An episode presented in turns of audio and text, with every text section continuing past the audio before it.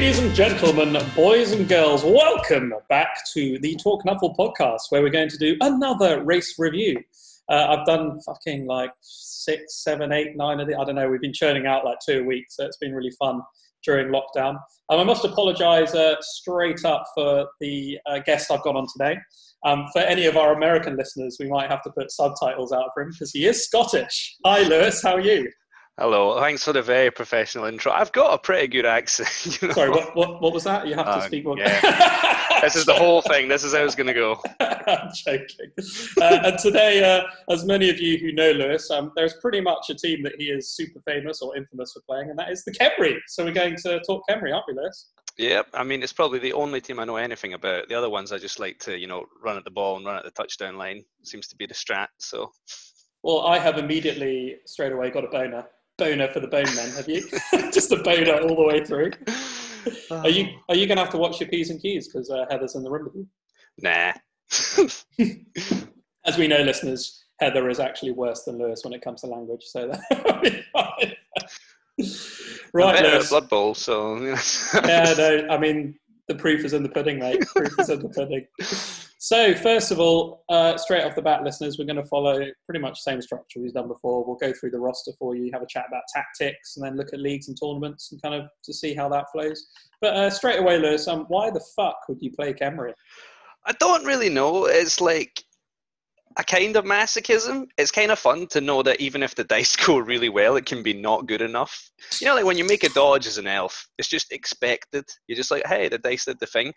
And then when you fail one, you get really upset. Like that's not supposed to happen. But Khemri's the opposite. Every action you do is great when it succeeds, and if it fails, you're like, hey, that's life. So it's just joy, you know. like nothing's gonna work, so it's so much better when it does. It's like Blood Bowl and Super Hard Mode, isn't it? I mean, straight straight off the bat, it's interesting when you look at it. I mean, looking at the roster, and we'll go through the roster in a minute, but the sort of clear weaknesses but strengths are that Khemri are both super slow and super clumsy. I mean, it's like ball handling, finesse, like you said, like the Elves, just not going to fucking do it. And weirdly, although the bash and grind is what you'd expect them to do with all the skill, the guardians and stuff, orcs and dwarves and teams like that are like better at those yeah. tactics. So they like, are oh, not even the best at what they do.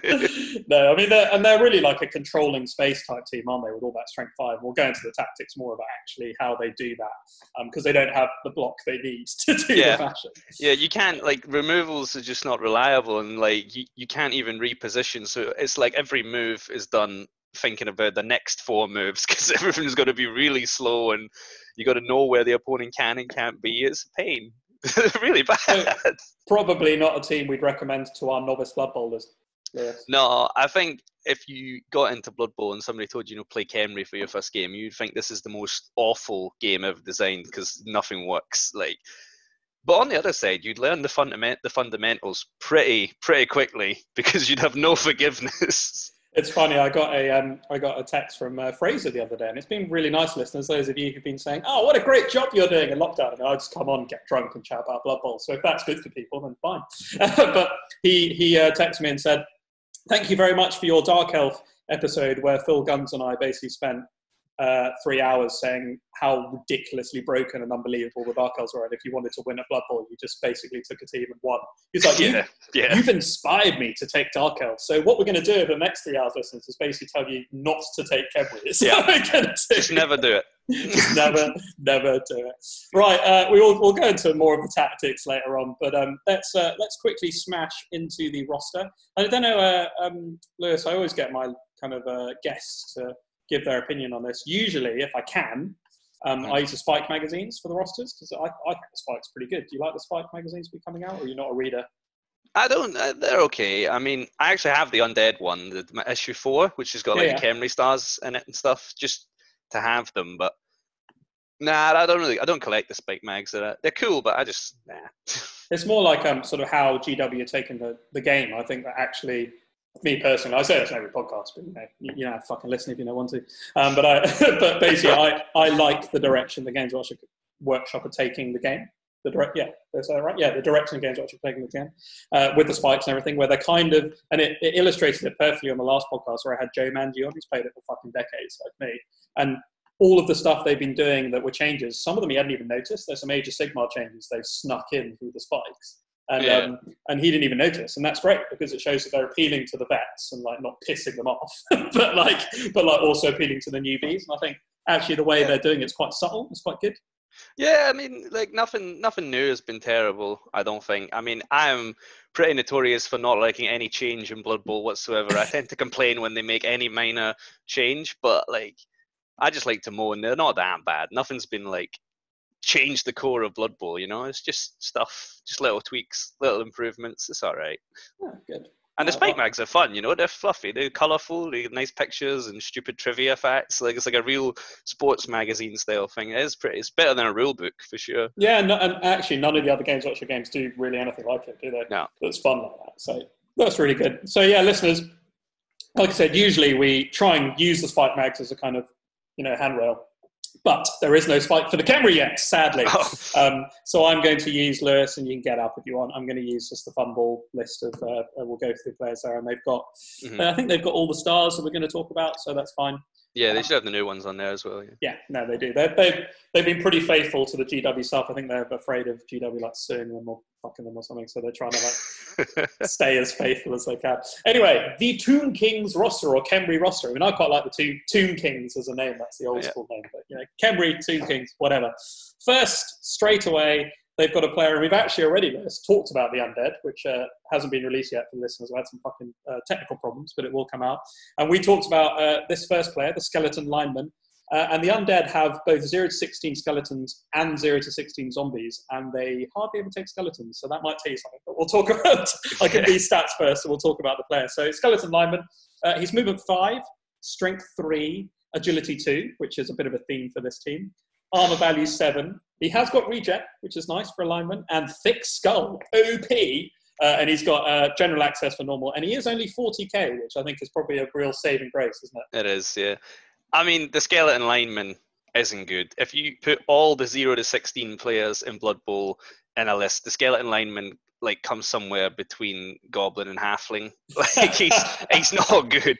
But I mean, weirdly enough, with the the thick skull, kind of helps the armor seven. They they don't actually go off as much as other armor sevens, and they got regens. They don't die very much, and when they do die, they're dirt cheap. So you can you use them for fouling really fouling and marking people because you don't care whether they die and they just exist they're just there there, there. I mean, if you could take a zombie, do you think you'd prefer a zombie? There's le- le- less movement but more armor. If you could, right? uh, i mean yeah maybe i don't no i don't think it would matter and Khemri are skeletons so you just stick with the theme don't you well, and interestingly, uh, because Khemri and we'll go through the other players and, and how that makes a difference are generally so slow. Having Yeah. that extra movement probably on the skeletons is is like stronger here because they can actually move around a little bit. And often in the undead team, you take that one skelly maybe to just give a little bit of movement to the movement four. Yeah. So maybe that's that's a good reason here. Undead it helps with the fouls as well because movement five he can go further foul you know you give him dirty player on the first level up and that's that and go and stick the boot right in. Well, yeah, and actually, um, the thick skull, like you said, is great. They kind of fall into that. We've already had, um, like I said, talked about zombies that the listeners haven't heard, and I keep referring to the undead podcast that still hasn't come out, but it will. Uh, and we also talked about peasants, and I think skeletons are in that line where it's quite fun and fluffy because they are that shit that you Yeah. want to just stick on the line. They're there to fucking die. They're there to stick the boots in, and you almost laugh when people kill them. You're like, I don't care. I'm going to foul something because if I lose a skelly and you lose a war dancer, then brilliant. Like, who cares? Uh, dirty, the dirty player skeleton it's hard to get him you know you need a skeleton just to roll that random cas and then you start mvp in him which people think is mad but once you get a dirty player skeleton he can become a real core of the, part of the Khemri team because you know it's hard to remove people and dirty player is just mighty blow for someone on the floor. So the big tomb guardian doesn't have mighty blow can knock him over get nothing done. Then the dirty player skeleton comes in he gets the removals you know? Yeah, and it Uh, works sometimes it really does. Like, yeah, yeah no, absolutely. If you can surround that player and get the dirty player in, that's going to be your mighty blow to move it. Absolutely. Well, that's the skeleton lineman, zero to sixteen. They're fodder. They're there to die, and um, but they do, you know, they are important to the team, like any lineman is, and you have to use them in the right way. Right. Uh, we've next got the two zero to two positionals, the kind of guys that provide a little bit of speed to the Khemri. Um, first of all, uh, let's chat uh, they're called here in FUMBBL anointed throwers. Anointed. Yeah, or and Thro-Ras, isn't it? yeah. On Blood Bowl two, you get the thrower, and I mean, you can call it what you want. It's the thrower. The ball. I mean, he doesn't throw, but he can. he can physically. I mean, his stats. He's, I, I quite like him. He's, he's movement six, so he's a bit he's faster Yeah. than a Skelly. That's great. Uh, he's strength three, agility two, and armor seven. So otherwise, he's got exactly the same stats there. He does have pass, uh, He does. regeneration, and then critically, he's got sure hands. if they did, if they did not have sure hands, which I think they didn't used to actually, um, they would be useless, completely useless. With sure hands, it's the single most important player on the team. He can't ever get hit. If he Yeah. goes off the pitch, you're done. you are royally fucked. Uh, and he does also have passing access. He's got general and passing and He passing does. access. So a In the really good- tournament build, you know, you can use leader and stuff like that. he is. He's the leader, uh, the designated leader in a tournament and in a league is leader as well. It's really helpful because your rerolls are expensive on Khemri. And I mean, pass is nice. The issue isn't passing, to be honest. The the four up rerollable can happen quite easily. It's the catching. No one on the Mm. team can catch it. Who's he throwing to? Like, there's no end result of the pass. This is true, uh, Lewis. But you know, there is a star there that we can talk about. He's shit, but he, he does exist, and we'll yeah. talk about him in a bit. Um, but yeah, we'll talk about how to skill them up more later. But if you can get agility on this guy, it's fucking great. But Yeah. yeah.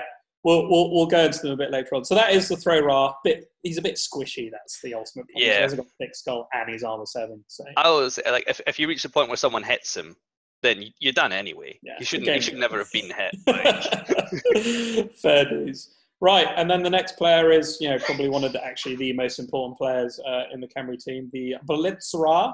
Uh, zero to two of these. If you could get zero to four, this would really change the team up. Actually, Yeah. can going to get two. Uh, he's uh, he's ba- and we talked about this before, Lewis. He's basically a fucking Wight with agility down for the same price. It's really Yep. annoying. But anyway, Yep. he's movement six, strength three, agility two, as you'd expect, armor eight, and then he has got block, which is amazing, and regen, and general and strength access, both of which are really handy.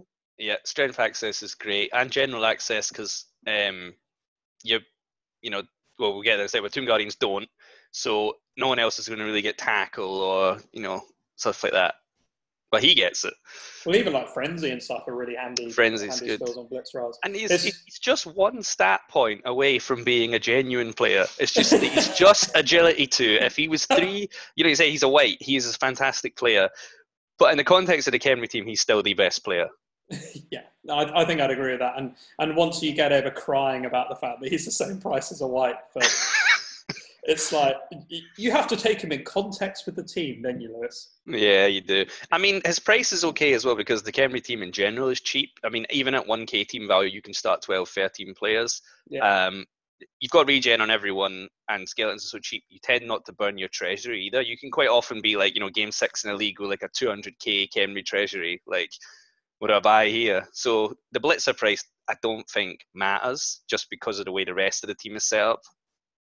But they are your support players, your killers, yeah, Yeah. blitzers, like all in one, aren't they? There's only two. Yeah. Us. You've got to play these guys well. And on the uh, when the Thro-Ra does get killed, which can happen, they are the ball carrier. That becomes their job too. You know, you've just got to use the team reroll on the pickup. They're the only ones that you're going to give it to. So when he gets killed, which is Yeah. going to happen, yeah, for sure. Then- six, I think, on both the positionals is something people do underestimate. Like, oh, this team's slow; they can't get away. And then it's like, you know, just throw into it, go for it, so you can go eight squares. It's it's as much as any other team can really do outside like the proper fast teams.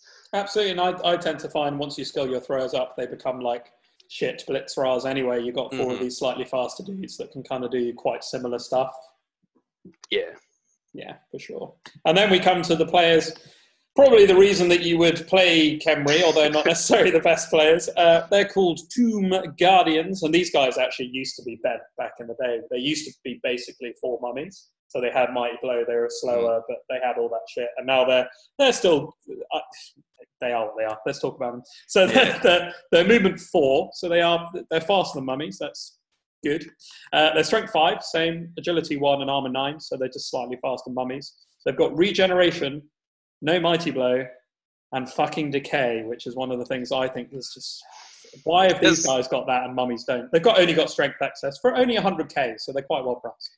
Yeah, there's, I mean, decay is cruel. I mean, and it's it's a stupid nega trait. Like, because in a tournament, it's it doesn't exist, right? It doesn't affect tournament play at all because you can't. It's gonna be resurrection. It doesn't matter. So it's literally just a punishment for using Khemri in a league. But I mean, you already get enough punishment in that you took Khemri in a league, so you didn't need anything else. Like, Yeah. but and it, it's, it doesn't affect them as much. And uh, so I always talk about both leagues, like E ECBBL and DBL, because you know both of us play in both now, Lewis. But they, Yeah, they're, they're quite different leagues, and they're really good in their own ways. And it's just good that we've got a different, you know, approach to Blood Bowl. It's amazing. But in like the DBL, where we tend to end up with larger treasuries, it doesn't matter as much because you can often No. replace them. But in like an ECBBL league or a more strict league, it becomes a real issue when they start to die, and you just you just haven't got that money to replace them with. yeah, I think it's just boring as well because it offers nothing to the other player. Like, you know, it's not like like Wild Animal. They they suddenly have a space they can go through because you couldn't move or you know stuff like that. But Decay is just like you've took the Tomb Guardian off the game. He's out for this game. It's no effect to you.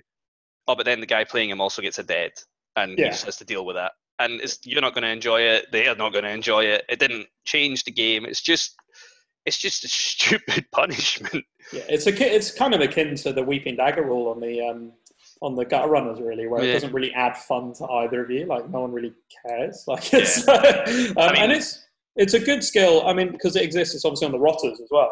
And on a player like that, we don't really give a fuck. That's quite Yeah. funny. Like that, Yeah, but it's, it's- not it's just- funny on the Tomb Guardians. Yeah, it's just a joke on rotters. Like they're these crap line with 40k as well, aren't they? They're there to die. and that's funny. That's good. Yeah, when the core of your team gets two shots at being injured every time he's injured is just awful. It's And as soon as you absolutely start playing Claw Mighty Blow and they just kill them like Mhm. nothing Yeah. it's just an absolute nightmare. But yeah, these guys, Strength 5, and we'll talk about the tactics a bit more, but you know, they really provide that wall of Strength 5 that can actually provide a lot of problems for some bash teams. Like people They are don't the like they are the team. This is why you play Yeah. You want to play with these four guys. They're just so much fun, and no other team's going to have something like this to use. So it's well, a unique well selling against, point.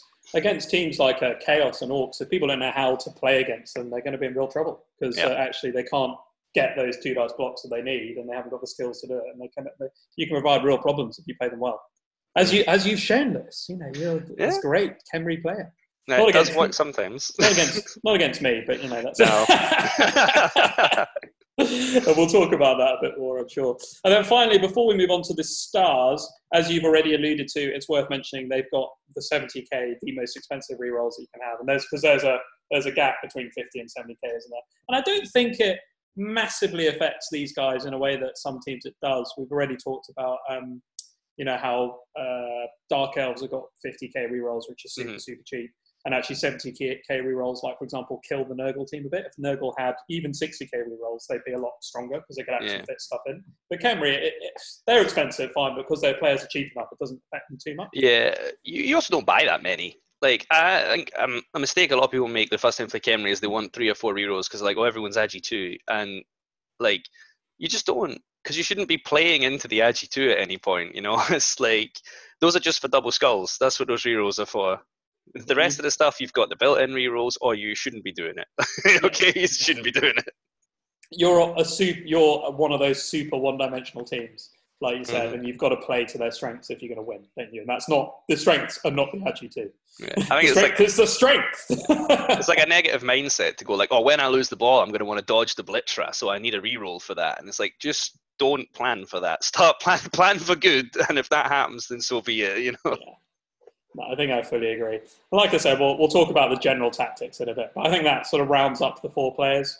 Yeah. As you can see, we've gone through them all, listeners. There is no agility three anywhere there. The only team in Blood Bowl, and it just makes you cry, doesn't it? but it's also why you play them. It's all good fun. Fun, maybe?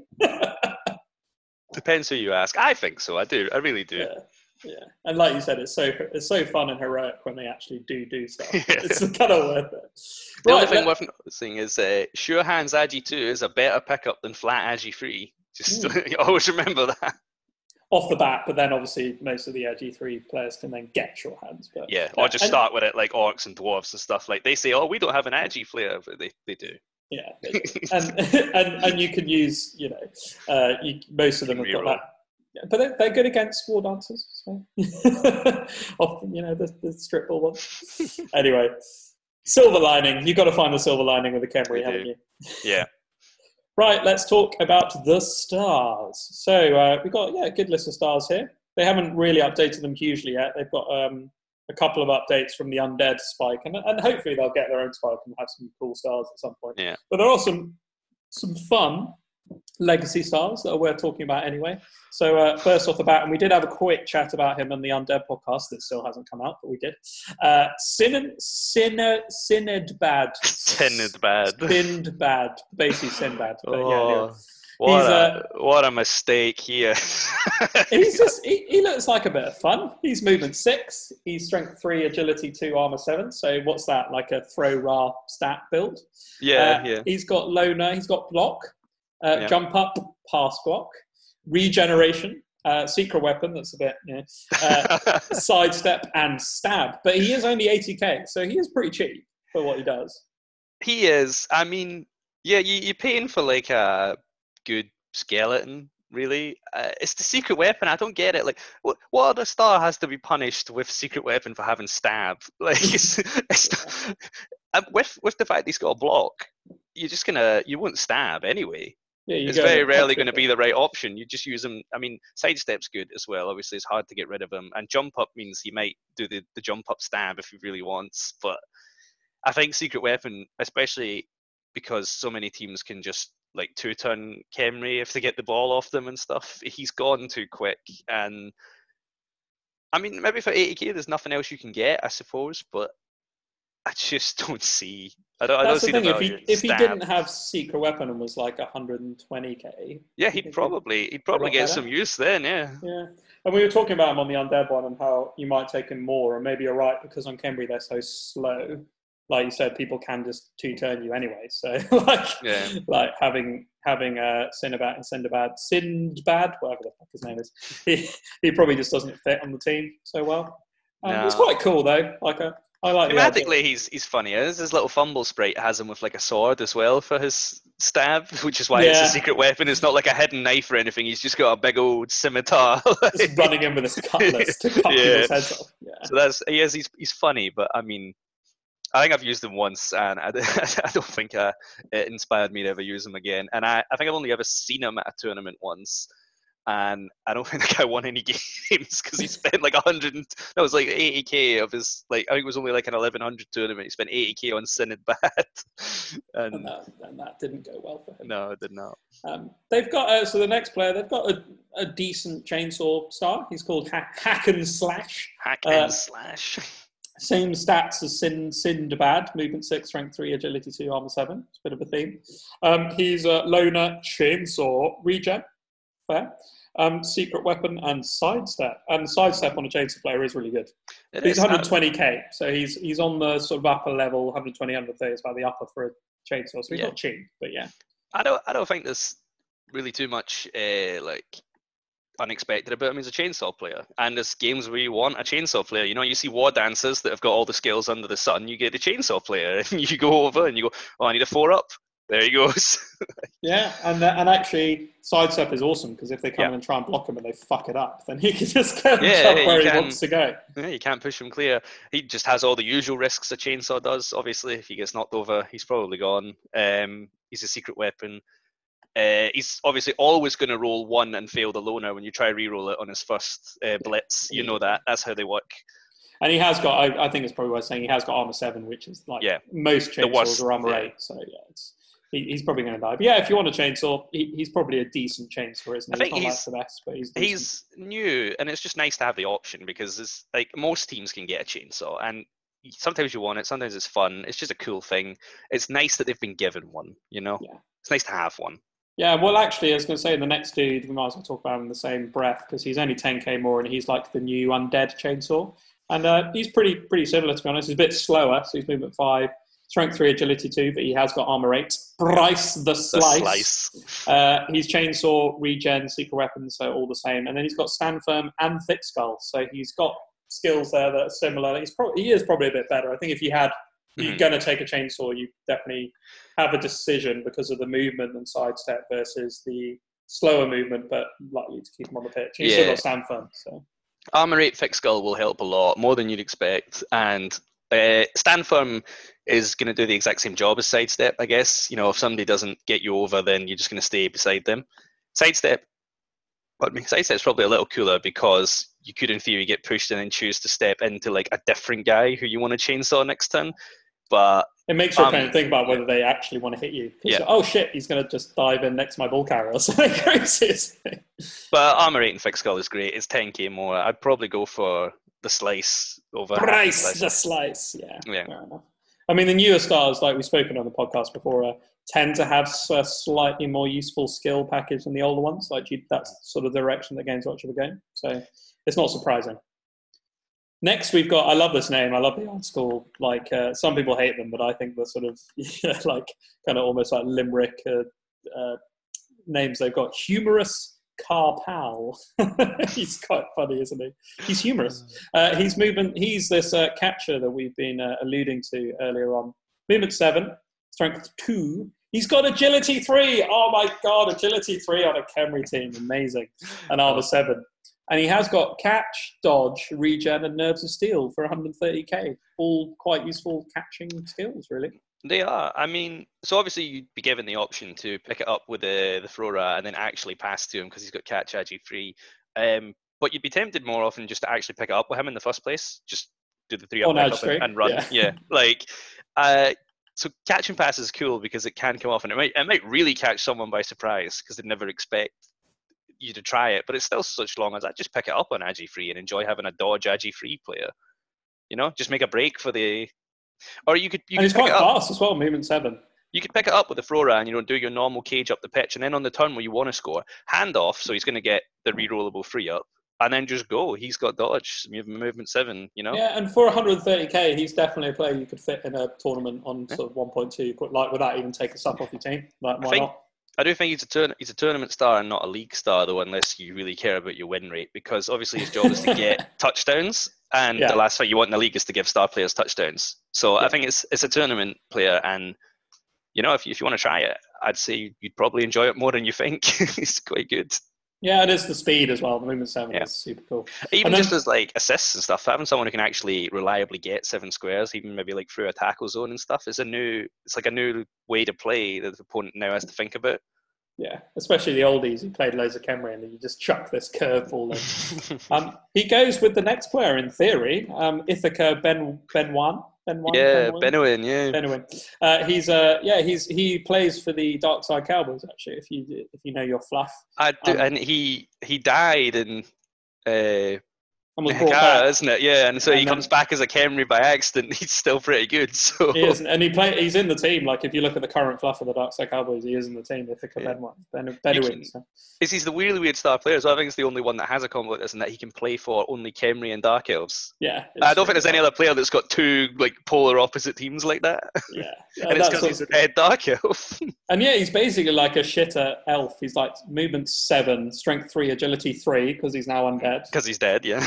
uh, and armor seven. Uh, he's got so he's a passer. He's got loner. He's got accurate, dump off, so like a runner.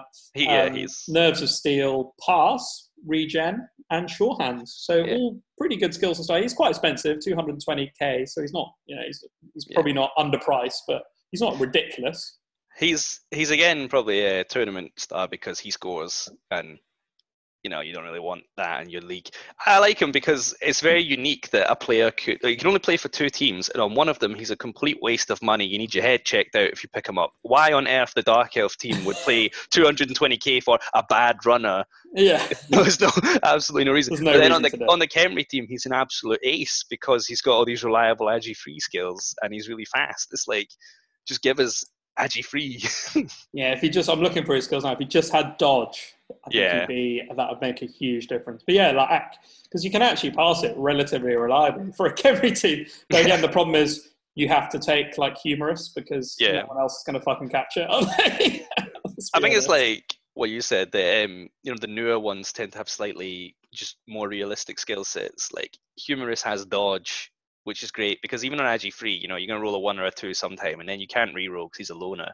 So the the guy with dodge is the better choice, and he's the newer one. But lore wise, uh, Benoin, however, is probably one of my favorite ever players. Just that stupid team combination he can play for. yeah, I think he is pretty cool. Right, let's come on to these two players. We talked about them on the undead one, and I think you've uh, probably got you've got quite strong opinions, don't you? Oh, he's a, I'm a big fan of this man. It's uh, Setekh versus Ivan, the Animal Death Shroud. So they Yeah. both got the same stats. They're both strength six. Uh, sorry, move. They'd be amazing if they were strength, Strength six, yeah. uh, movement six, strength four, agility two, armor eight. Um, Setekh is then block, break tackle, juggernaut, regen, and strip ball for 220k. Mm. Ivan is block, so the same. Disturbing presence, juggernaut, the same. Regeneration, the same. Still got strip ball, but then also tackle for 230k. Now you've got opinions about which one's the best, don't you? Yeah. So one of the, my favorite things I ever did was at one of the Bromley Bowl tournaments. They gave us I think twelve fifty starting TV, which is huge, and they allowed old and new stars. And I took the two of them. I took Setekh and Ivan, and that was fantastic. I had a great day. Like two strength four blitzers loaded with skills was just amazing. But I think um, Setekh is better, and it'll be a shame if he gets phased out because I feel like with the new one they just missed that break tackle was his key skill. That was the best thing he had. You're playing this, so mobile. yeah. you're playing this team where your big issue is as soon as somebody's marked, they're out until you block that guy off. You can't dodge. And Ivan's the same. If somebody puts a zombie on Ivan, he has to hit that. He's not. He can't go anywhere. Whereas Setekh could. He had a two up to move, and it's a strength four player moving on a two up that gave you just so many options, like just a lot of freedom that you couldn't get otherwise. And although tackle is good on Ivan, tackle's always going to come in. You're going to knock an elf over with it or something. That's great. But you can just give a regular blitzer tackle if you Yeah. need it that badly. Break tackle On was just strength four. everything on strength four. It's everything. And uh, playing with Ivan, you miss it a lot because he'll he'll just get tied up now, and you're like, oh, I've got 230k sitting having a face off with a zombie, and Setekh never got in that situation. He would just he's out. He's he's good to go. And it's Yeah. interesting. We talked a little bit on a previous podcast about so we talked about Carla and Zara because Yeah. clearly Games Workshop are doing this, and it's probably IP related and changing stuff related. But clearly, Ivan is supposed to be the new Setekh. Yeah, Um, absolutely. That's like what they've done. But and I just, I still find it weird, and I whinge about this in every podcast, and listeners will get bored about the fact that they've done this. I just, I mean, and I know you'd be upset because he'd have lost break tackle. I just Yeah. kind of feel like they should have just re-released Setekh and changed the stats if they really wanted to. The, Yeah. Doing the two stars is it just gives people dickheads like you at tournaments the, Yeah. the carte blanche to take both of them. Because just Setekh, different Setekh styles. is my like core player. Like anytime I take Khemri to a tournament, the roster's built around fitting Setekh in it. You know, he's. I mean, because I think as well, if you add up all the stuff he has off of the base Khemri Blitz-Ra, he's undercosted. Yeah, he's really he's, he's really undercosted, and he's got all the skills you need. He's got juggernaut, strip ball, and break tackle. He goes and he gets that ball off people. It's fantastic. And even when you're not doing that with him, it's strength four, which you're adding onto all the strength five, It's just horrific to try and deal with. I, mu- I imagine he must have been awesome with the double strength four and the full strength five, like Yeah, fucking it around was- with people. It was great. There was just you couldn't move that roster. Like that would just put them in a line in the middle, and it's like no one, no one could go anywhere. Yeah, and uh, yeah, I, I love both these guys. I think they're super cool. Uh, we'll move I on think- to sorry, I, Karen. mate. Yeah. I, I think like I know the um, I think even the NAF are going to like phase out the old one when there's a clear replacement, which Ivan is for Setekh, and I just kind of wish they wouldn't because uh, having both as an option for Khemri is great. You might want one more than the other, and undead like they probably want Ivan more because they've got guys that can dodge. They don't need break tackle, but these other skills like tackle and disturbing presence are good. But Khemri do need break tackle. I don't know. I think both should stay because that difference of break tackle and no break tackle actually makes them really distinctly different players, even though everything else is supposed to be the same. And, and I like at the moment the NAF. It's interesting. We'll see where they go. At the moment, they, you've got the choice. So if you're a tournament Yeah. organizer and you want to not allow Setekh, you can. Like the NAF allow that. Which Um, I won't be doing. in Glass Bowl, yeah. Is that going to happen this year? Then? nah, nah, not this year. Well, well maybe Neither. not. Not this. Not at the current date. Anyway, got to see what we can do. It's going to be. Yeah, I mean, I'm going to try and do my London tournaments. I've already said on a couple of podcasts. Um, just pushing back. It's actually looking like we might be able to do Borak Bowl in late July, early August. Is, is possible. So we'll see how it all pans out. Um, but yeah, like I always allow all the stars because I think it's more fun to give the choice. Mm-hmm. And I hope that the NAF do keep allowing the choice because I think it's it's fair. It's like you said, we don't want to piss all over the vets and people who play the game for years. And G- Games Workshop themselves are actively trying to not do that. And I think Yeah. it's good if we keep keep along that line. Um, cool. Let's move on to again. This dude is pretty cool. He's had a few iterations. He's been he's been around for fucking years. Uh, Ramtut the third. Um, we'll go for his stats first, and we'll chat about him. I mean, he's he's a he's a he's a Tomb Guardian kind of on crack, but he's lost a few things he used to have, and you know, good and bad stuff about him. He's movement five, so he's fast. Strength six, so he's fucking strong. Agility one, who gives a fuck? Uh, armor value nine. He doesn't have decay. Great. Uh, he's got break tackle on on strength six. It's awesome. Mighty blow, awesome. That's what you want on your Guardian. Uh, regeneration, as you'd expect, and then good and bad. He's got wrestle, and you kind of like, I want to hit shit. Why has he not got block? And it, and then I think the problem for him is that he's 360k, and I'll go into a little bit more about that why. But yeah, Ramtut, what do you reckon? Yeah, I mean, obviously, so like the other undead teams, so he's the replacement Morg 'N' Thorg, who you can't get. You get this instead, and I mean, for the cost, you just never see him. That's really the problem. There's, I mean, when you, when the Khemri especially get 380k inducements, 360, yeah. Or 360, yeah. yeah. I mean, I've used it. He's fun. Obviously, the, the break tackle, the whole thing I just talked about, is great. I mean, yeah. you can't. you got this strength six player that can just decide to come stand next to you. I mean, he can even go through a tackle zone into another one on a two up because he's oh, agi six five functionally, uh, and he does have his role as the, the last ditch cage breaker with Wrestle because he can just go in on a four up. Yeah, like I said, and, Wrestle is good because Wrestle you can bring people down. I just like to with the mighty blow, it doesn't quite marry. Like, you don't even need like you don't even need anyone else to be free to like cover the cage. You know, normally if you go in with a strength free player, you got to mark the two others so you can get your one dice. And if they've got guard, you can't get your one dice. But he's going to go in and I mean against the Agi two ball carriers and stuff, he's going to get three dice. Yeah, he's just gonna, and he's got Wrestle, so he's just going to go. But um, yeah, I'd probably prefer if he had block, and then he would have I mean, more role in the. Like I said, I, have looked at 1.2 builds um, where you can effectively take him as the fourth um, guardian potentially. Guardian, yeah. Like you can fit him with three, but like you said, you, you probably couldn't do that with a Setekh or Ivan or both, and they're probably yeah. a better choice. That, I think that's that's one of the problems. But he's, he's not. You could do that. Um, yeah, he's one of the massive pain for the yeah, other team. absolutely, with the strength six. But one of the big problems, Lewis, and we spoke about this on this unreleased undead podcast that I'll keep referring to, um, but, so it's worth talking about again now. Is um, have you seen much about Bob Bifford? No, no, I haven't seen him. I haven't even so, the, the August so, Yeah, so I mean, it's it's worth chatting about it then. So Bob, and it'd be good to get your thoughts on it. Bob Bifford is essentially a new Morg 'N' Thorg kind of thing. And we'll go through his stats in a minute. And we talked about another podcast. We'll go through it. He is, um, but the key thing about him is that he is available to any team. So he is mm. also available to Khemri. He's 380k, so he's only 20k more than Ramtut, and this is why I think it's a problem for a big problem for Ramtut. Uh, he's movement five, the same. Strength two, uh, sorry, two. She's shit. Strength six, so he's the same. Agility two, so he's a bit better but you know, much and much as armor value 10.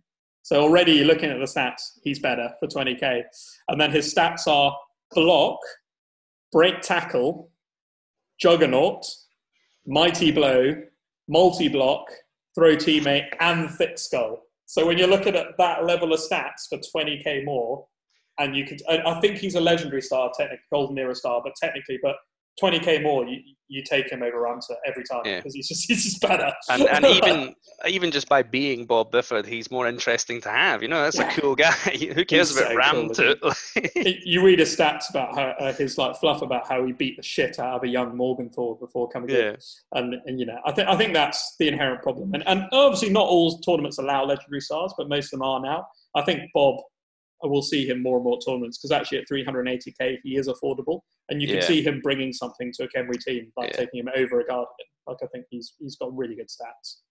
Yeah, that's kind of a, a poor Ramtut situation. You already don't really see him, and I think yeah, you're right. Bob would probably phase him out completely then, unless someone really really likes wrestle. loves the wrestle. I mean, and that's the problem with Ramtut. Again, talking about the newer stars versus the older stars even keeping those stats, he just needs to be. If he was like 300k, you'd be like, okay, yeah, 300k for those stats, and you wouldn't even think he was underpriced. Yeah. Like, and he like if he was sort of 260, 280, you think, oh, he's a bit cheap. But 300k, you'd be like, yeah, okay. But he's like 360, and you're like, oh, it's expensive, yeah. man. I mean, the count isn't a lot more than him. The count is obscene. So, Yeah. um, can you take the counting, Khemri? He's not included You in can. FUMBBL. No. You can, can't you? Yeah. No, no, no, you can't. No, You can't. Oh, sorry. no, no. Khemri hate vampires, did. Fair enough. Sorry, I, I, I misspoke. you know, if you compare him to the count for the stats, because the count's like 390, I think he is 390. but he Yeah, and he's just obscene. He's strength five, agility four, so it's just a poor Ramtut. It's just a bit overpriced. wrestle is just the, the other problem with it is if you want to use them as a roadblock, which is strength six, you do. Uh, there's always going to be like occasionally someone's just going to throw a lineman and do the two dice uphill. And if And one of those down. if one of those results is both down, then down we go. Because Yeah. you know if he had block, he'd stay up. But now even if an unskilled lineman hits him, both down takes me down, and there goes my big roadblock. He took himself to the floor. Yeah, looking at his stats now, I just I think he should be 300k and probably have block, and he has it. And so I can't remember his full stats. And Martin went through it in the undead one, and will I will release that podcast, I promise. Uh, but it's a shame I can't refer to it properly because the listeners can't listen to it. But he used to have block, and he used to have some other bits, and they've changed it, changed it up. So yeah, but he's cool. But it's all, all before my time. I only know this iteration. Fair enough, Lewis. But he is cool. And that, um, I think that brings a, an end to the list of stars I've got, Lewis. Um, I think we'll take a, a quick break here, um, and uh, we'll come back and talk about tactics. Oh, oh Khemri, that'll be a five minute segment. Okay.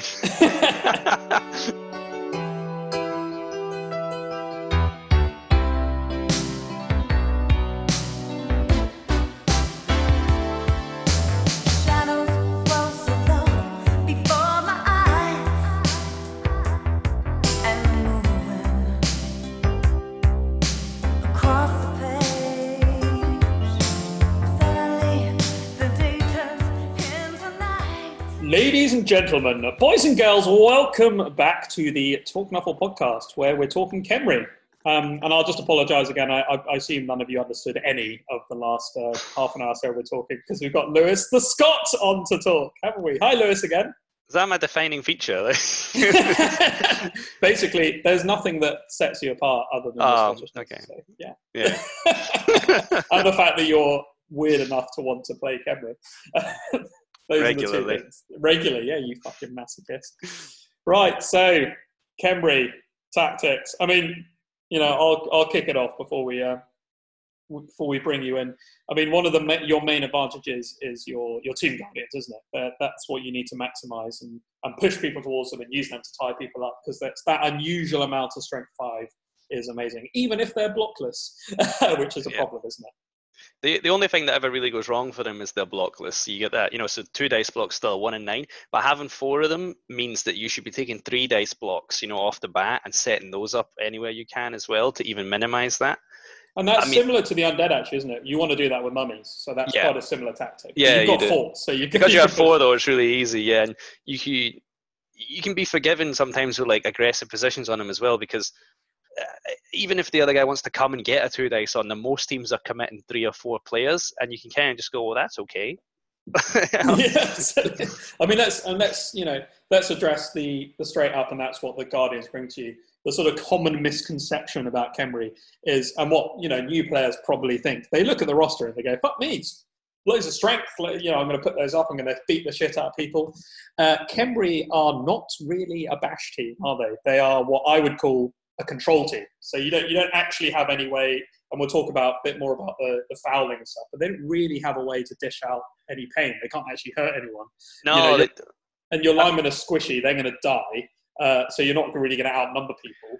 Um, so you've got to use that strength to really control the space, don't you? Yeah, control is probably the best way to describe it. You need to know the spaces you want to be in, the spaces they can get to, and how to be in the way. But it's not as simple as just basing everyone. Because, like I said, armor seven skeletons and armor seven Thro-Ras as well. If you get in a big straight up bash fight with the orcs, they'll win. They're all armor nine. You know, you'll go down players. And I mean, even like elves, someone who can dodge round the Tomb Guardians and they start kicking the skeletons, they can quickly build a numbers advantage. And that's the last thing you want. The two things you want is Kemria, a numbers advantage and space. But you don't start Mighty Blow, you don't start Block, you don't start Tackle, uh, So you don't start Dirty rely on, Player. so you can't rely on that at all, really. Can So- the numbers game? When removal is not guaranteed, it's just space is the only thing you can guarantee. And that's what you have to do. You have to put the Tomb Guardians in places where they have to commit too many players for it to be worth it. And just move up that way. This is all you can do. I mean, in a weird kind of way, think of Khemri like a bit like dwarves, in, in that if anything goes wrong, you're fucked because you're too slow to compensate it. But differently to dwarves, it's quite likely to go wrong because you haven't got block everywhere It is. Yeah. I mean, recovery is and 100%. terrible ball handling. yeah. Recovery is the biggest problem. As soon as the as soon as you drop that ball, the odds of you ever getting it back up are incredibly slim. And if they steal it, catch it, and get away, the odds of you stopping that defensive touchdown are nearly none. Because once you lose the space, once your players get marked or screened, you have no way out or through. You're just there, and then you're just playing against yourself. You've put yourself in this place, got screened into it, and then lost the ball, and that's you. You're there for the rest of the half until they decide to score. Mm. Absolutely, and that's one of the things, isn't it? And we'll talk a little bit in a in a moment about the sort of two-one grind. That's probably your, your most effective strategy about making people score quickly, probably. Mhm. But yeah, I mean, you got to play a really tight game, that you and, and I've seen you play Cameron. It's quite funny because you can play them in a more fun manner, but if you play them effectively, you've got to just not take unnecessary risks, especially with the low rerolls. Like you've got to don't Yeah. GFI, don't throw blocks. You've got to control the space and make people throw them at you and fuck it up. Don't throw blocks is the really interesting one because I think if somebody plays Khemri for the first time, that is their number one desire. Base every Tomb Guardian and throw four blocks every turn, and blitz with the blitzers every turn. And you know they want to be. They think because they're playing for removals. It's always the thing people think of first. You got to play for removals. But if you're sitting taking you know four blocks for the Tomb Guardians every time, which are a one in nine to fail, you know you're giving yourself two, maybe three turns before you should fuck it up. And that's not enough because you need eight because you've got to score and turn eight. You've got to take eight turns and not mess anything up. So just standing the Tomb Guardians is usually good. Yeah, and that's don't the don't same. throw the block. Like, That's the same strategy as a mummy sometimes. I mean, mummies have got mighty blow off the bat. So once we'll talk about how to skill them up, where mighty blow is a really good option because you want to do that damage, but often just standing it and exerting that strength five pressure is great. Um, but also uh, another thing to talk about before we go and talk about the sort of two one grind and how to do that because that's probably the, the biggest arsenal in actually winning a game. I know winning a game shocking, but, Shouldn't be done. but but often, you know, some opponents are absolutely convinced, and I've talked to um, I talked to Gritter at length and uh, Dan as well about this, and Guns actually about um, you know those Joe Mangis, those Gegsters, those power gamers that we have in the game are convinced that you know statistically four pluses people just don't do people don't try that shit. But the Khemri, that's a thing that you can do, and if you throw that in, you know, it's only seventy-five percent chance with a reroll if you really need to mm-hmm. do it and people will play around expecting, oh, I've marked that blocker, that sorry, that blitzer. He's not going to do it. But that's a weapon, isn't it? You've got to choose your moment, and a four plus dodge is some, sometimes something that will win you the game. Yeah, it is. I mean, when your base actions all begin at four plus, and they're the only team that exists like that, like you said, every other team has options that are better. But when all your base actions begin at four plus, you do kind of eventually get to the point where you just realize, oh, I'm going to do it, and then it works, and you go, okay. And obviously, half the time it doesn't work. But if you're at the point where you were considering it, you were in a situation that wasn't working anyway. So why not take the 50% chance that it's going to work? And like you said, if you have a team reroll, it's even better. It's 75% chance. And you can completely change it. And people are blind to it a lot. Like I said, they'll just leave a, a zombie marking the blitz strat, random square. They didn't think about which square they wanted to base on. They just put him next to him and said, that's him stuck. And you just go, okay, I rolled a four. Uh, I blitz that guy. My ball's free. There you go. You've done that against me a frustrating number of times. To say, it's been really annoying, and it happens more than you think, doesn't it? It's like, That's the thing, isn't it? Like eh, people just right because so many people when they're playing are used to two up, three up being the normal rolls, and anything above that is the big risky play. They write it off too quickly, and obviously not everyone. Some people are good at Blood Bowl and they do have contingency plans, but who are these people, Lewis? I know. I mean. Ridiculous. You don't want to meet them, but. Um, But a lot of people, especially first time against Khemri and stuff, will just be like, I wouldn't do a four up dodge, so it won't work. And then it does. And the whole defense falls apart on the back of a four up. And that's just what you got to do as Khemri, because your life is four up. Just getting the ball off the floor, that's a four up. Just a normal standard blood bowl. Let's try and play the no. Fuck that ball. It's a four plus. Oh my god! And you can't, you know, you can't just not do it. You've got to Yeah. fucking go for it. You've got to. You've got to be careful. Obviously, you'll you'll lose very quickly if you try all the dodges, or if you start doing them for fun, or you know you, you go, I'm going to do a pass to the Tomb Guardian. That probably won't work very often. But you need to find the balance of just saying this is my team and we do four ups. I've, I've got to go for this one, so I got to stop pretending that there's other options. So I think when you play Khemri, you start to find that balance of when a four up really is worth it and when it isn't. And if you can find it before the opponent does, then they'll leave you the opportunity. And then when it works, you'll feel like a genius. Yeah, you'll feel like an absolute Blood Bowl maverick, you know, kind of Shostakovich type player. It'll be amazing. I find Um, co- confidence helps. If you if you move your blitzer out of the tackle zone and the guy goes, "That's a dodge," you have to like smirk and go, "I know," and just drop the dice. Then it'll be a six. If if you if you get scared about it, if you go, "Oh, I don't know, I don't," that's the one.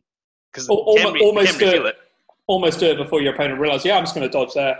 Yeah. And they're like, oh my God, what's going on? You're like, yeah, You to- cool. And I'm now over here. And they're like, their Completely believe. exploding. Um, yeah, Lewis, we've implied it. We've had a little chat about it, but it's, let's state it up front. If you actually want to win the game, and I know that you've won Khemri games with uh, multiple touchdowns, it's possible. But really, realistically, if you want to win the game, you've got one solid option, don't you? And that's the sort of infamous bash grindy Yeah. two-one grind, isn't it? That's Yeah. that's what you've got available to you. I mean, I played the, the DBL last season, and in the eight league games, and actually one of the playoff games, I never won by more than one touchdown. It was either one 0 or two one. Yeah. That's that's all you can do. And that's and, and it's worth saying you know you, you kind of would it's nice to stop them but as Khemri it's almost better to play for the assuming your opponent's going to score because you're so slow Yeah. and you haven't got tackle um, but it's actually how quickly can you make them score so that you can Mhm. score twice Yeah, the the only time you'd ever get uh, big results is Khemri like a two 0 three 0 is removals. If that Yeah, actually you does come in and you end up like eleven on four, then you can really pressure his offense and steal the ball and go score. But if you are even playing like eleven v eight, like even a mild advantage, it's still go for two one.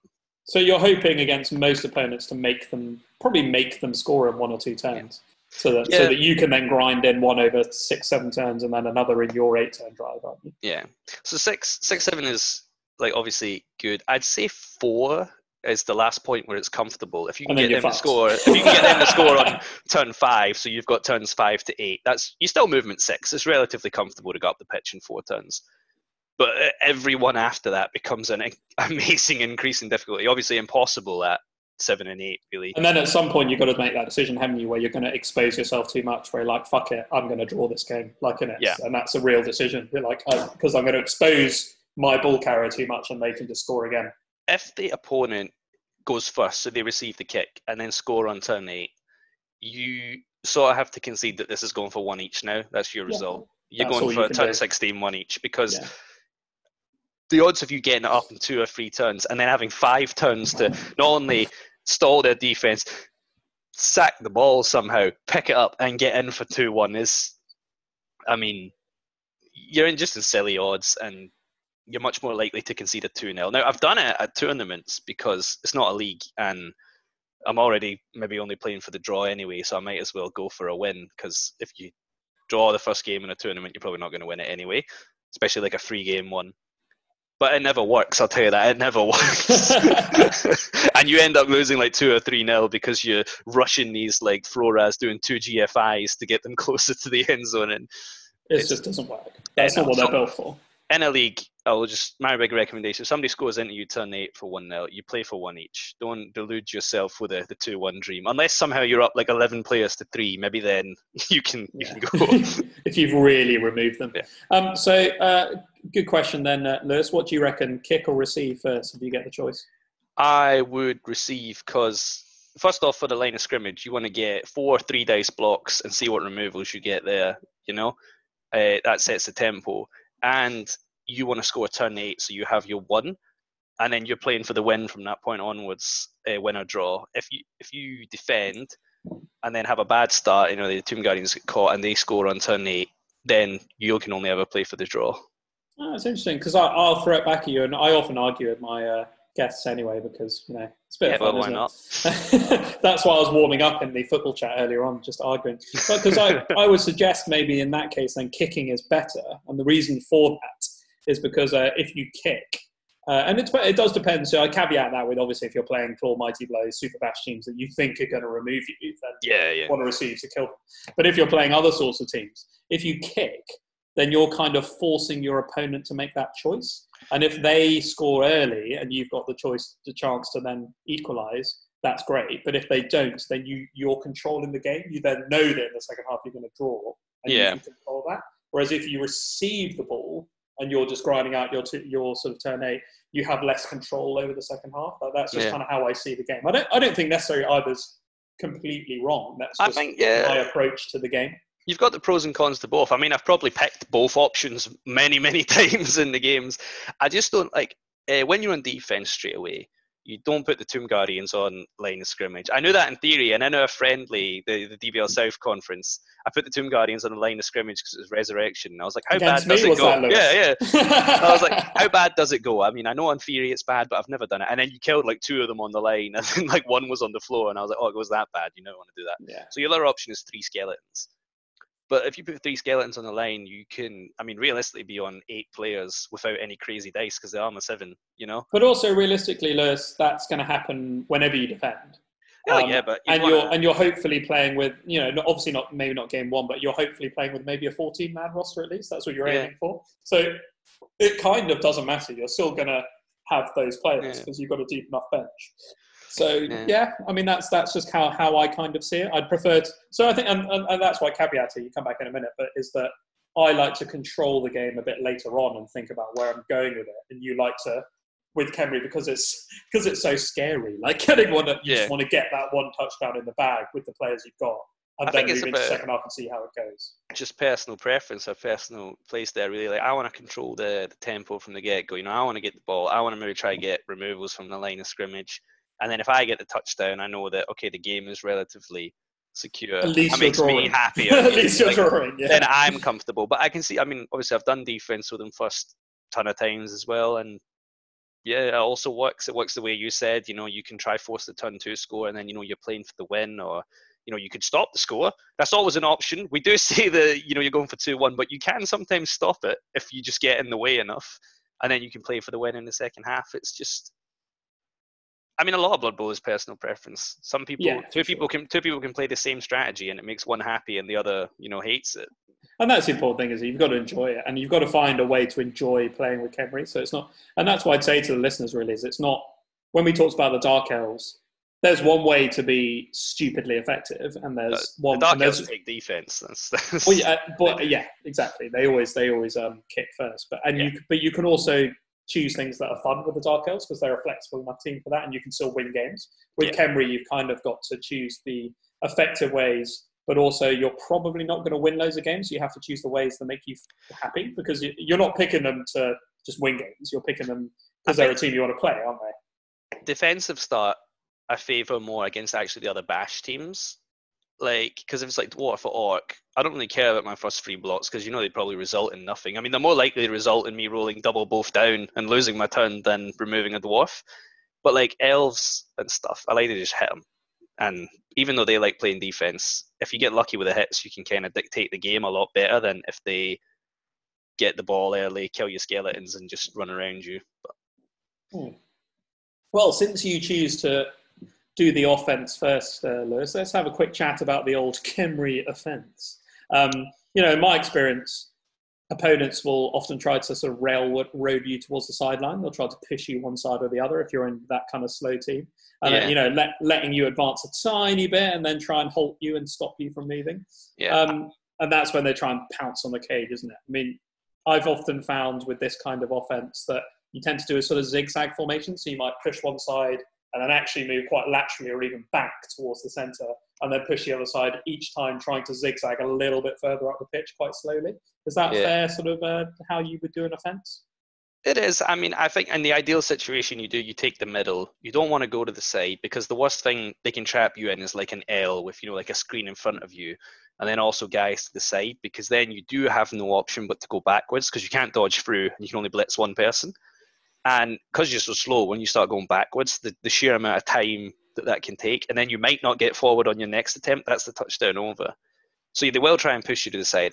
I think you kind of want to like have the Tomb Guardians go up like two on the left of the middle and two of the right of the middle and try and make space to then move like the normal dudes into the middle.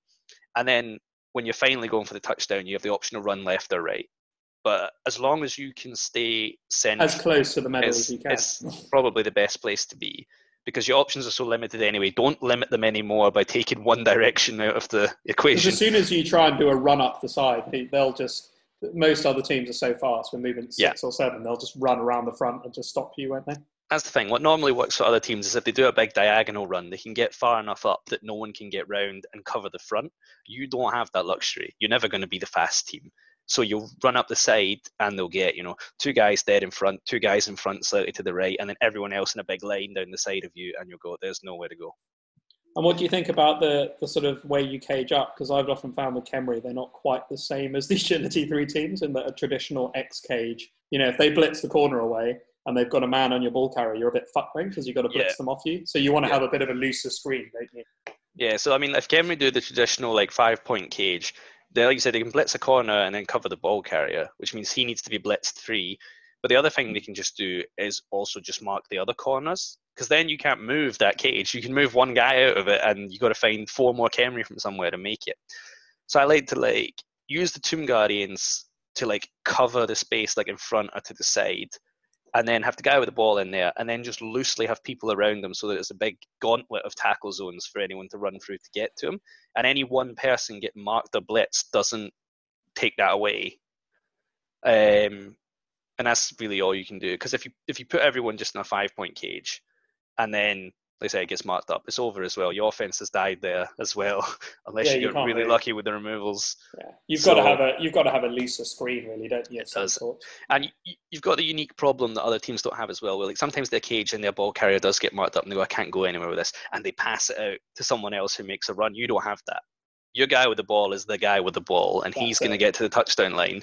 So if you ever let him get marked, or other people supposed to guard him get marked, then your offense is dead. so it needs to be more like a net of players kind of around him.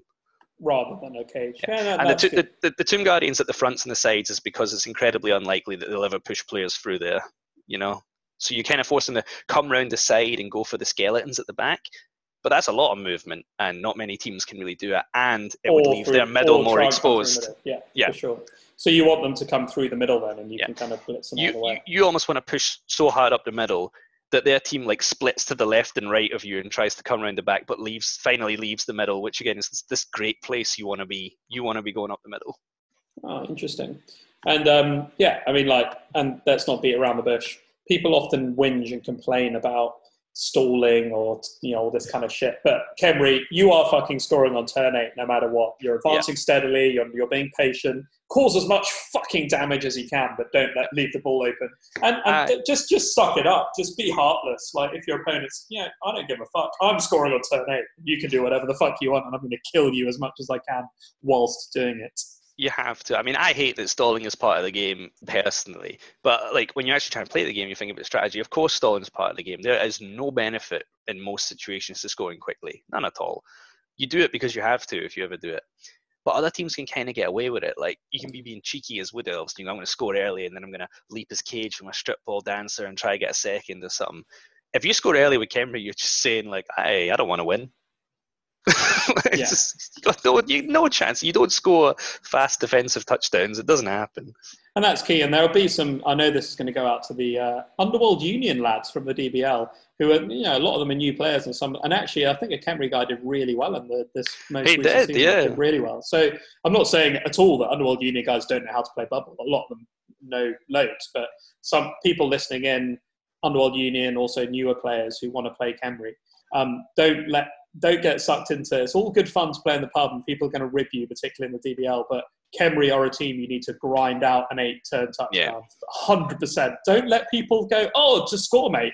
Why are you not scoring? Fucking stick to your guns. It's fun for you. You need to score an eight turn. Do it. And- like, there's no no beating around the bush. When we first started the Dope Bowl, we used to have uh, so it's online league. In our Discord, we had a role that you got given if you ever stalled. You just said "dirty, filthy staller." It made your name pink, so everybody knew that you did it. Um, but we, it was because everyone was new at that point, and we were trying to have fun. But then, like as everyone got better at the game, we sort of phased it out because everyone realized, no, but you have to do this because this is the game. Absolutely. and especially when Same with dwarves. Like people Yeah. hate the reason people hate dwarves, and Khemri Khemri fall into it, but a bit less because they're not as effective. because they people- shit. Well, people hate dwarves because they lose if they play, you know, a way that people would expect, and they win really fucking effectively if they play that stalling, annoying, controlling space Yeah. style. And it and it's so one dimensional. That's why people dislike it. And it's kind of Yeah. similar with Khemri, just not quite as effective. But it's No. a similar sort of approach. Um, and let's uh, let's talk Lewis quickly about the defense before we uh, before we move on, and we're going to talk about leagues and tournaments and stuff. Um, but yeah, we we kind of started to discuss the controlling spaces and all that sort of thing. But you've got to, like you said, it comes down to the Tomb Guardians and how you use these fuckers, doesn't it? And Yeah. we've talked a bit about how Lewis and I played the South uh, League final, and um, uh, Lewis decided to put all of his Tomb Guardians on the line. And um, listeners, I had a claw mighty blow block. I don't think he had dodge at that. No, point. he didn't, no. he got dodge in the next game, didn't he? But he had claw mighty blow block Yeti. Uh, I've also got remember um, in Norse there's a, and we're going to talk about Norse in the future podcast. They've got two strength four Ulfs. I had a bit of guard, a bit of mighty blow. Also And, um, dauntless guys. And I don't think I'm trying to think of your guardians. Did they? How much guard did you have on them? I think that was one of the problems. that You, you had maybe only like two. I'm, I'm not a fan Oh, actually. do you have two? Yeah, we'll talk about that in a bit. But the problem for Lewis was is because he'd set them up like that. We'll talk about it because Lewis, you, I think you realised you made a mistake. Didn't you? I said, I, said as, I said as I was doing it, it was a mistake. But uh, I mean, the context has to be this was a resurrection game Absolutely. and had no bearing on uh, actual playoffs either. It was just like uh, it was for the South Trophy between the two of us. So I said I'm going to do something I don't normally do because I'm worried it's bad to see how bad it really is, and and it was really really bad. It so was. but oh, and that's the thing to to win the game. sometimes game. you just want to know, Well, you know. yeah, absolutely. Yes. But but to win the game with the Guardians, you need to be able to choose where they go, don't you? Because in this situation on defense, you chose to put them all on the line, which Yeah. meant that as the attacker, I could choose how to knock them down and isolate them effectively, which is what I did really effectively. Um, Well, and the two um, that survived the lane. Yeah, well, mi- I think I claw You mighty blow- of them all. Claw Mighty Blowed and fouled them, didn't I? That's why. Yeah. And it was effective. It was great. Uh, but what you want to do with your Guardians of defense often is in the second line of defense. So you use those, you Mhm. use that thick skull on your skellies. So hopefully yeah, Yeah. they might die, but they they hold the front line. And then your Tomb Guardians have the second line because what that allows you to do is to not ram them in necessarily, but it controls the space where you want them to go. Like you can then move them to where you need them to be in the defense, doesn't it? Yeah. So there's there's some. This is the general advice. It's just gonna say there's some outlying games where if you've got good guard and you've got some removals, and there maybe like elves or someone with no high strength or claw or anything like that.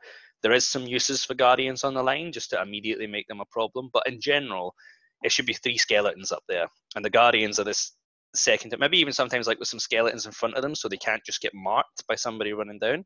But And even then four of them, it's going to be hard for them to mark. Yeah.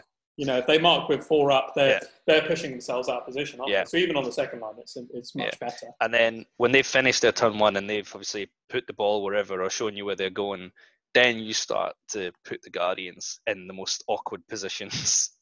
Absolutely, and and you know, like weak teams are going to have are going to struggle to get past them, aren't they? Like, and and if you and and and one of the things I would say actually, Lewis, and you've touched on it, putting them on the line might not be stupid. And one of the reasons for it is is that against the weaker teams that are looking to try and score past you, in a weird kind of way, you can sucker them into it because if you put your guardians on the line, they're not going to be able to punch them like it, especially if they're on a claw mighty blow.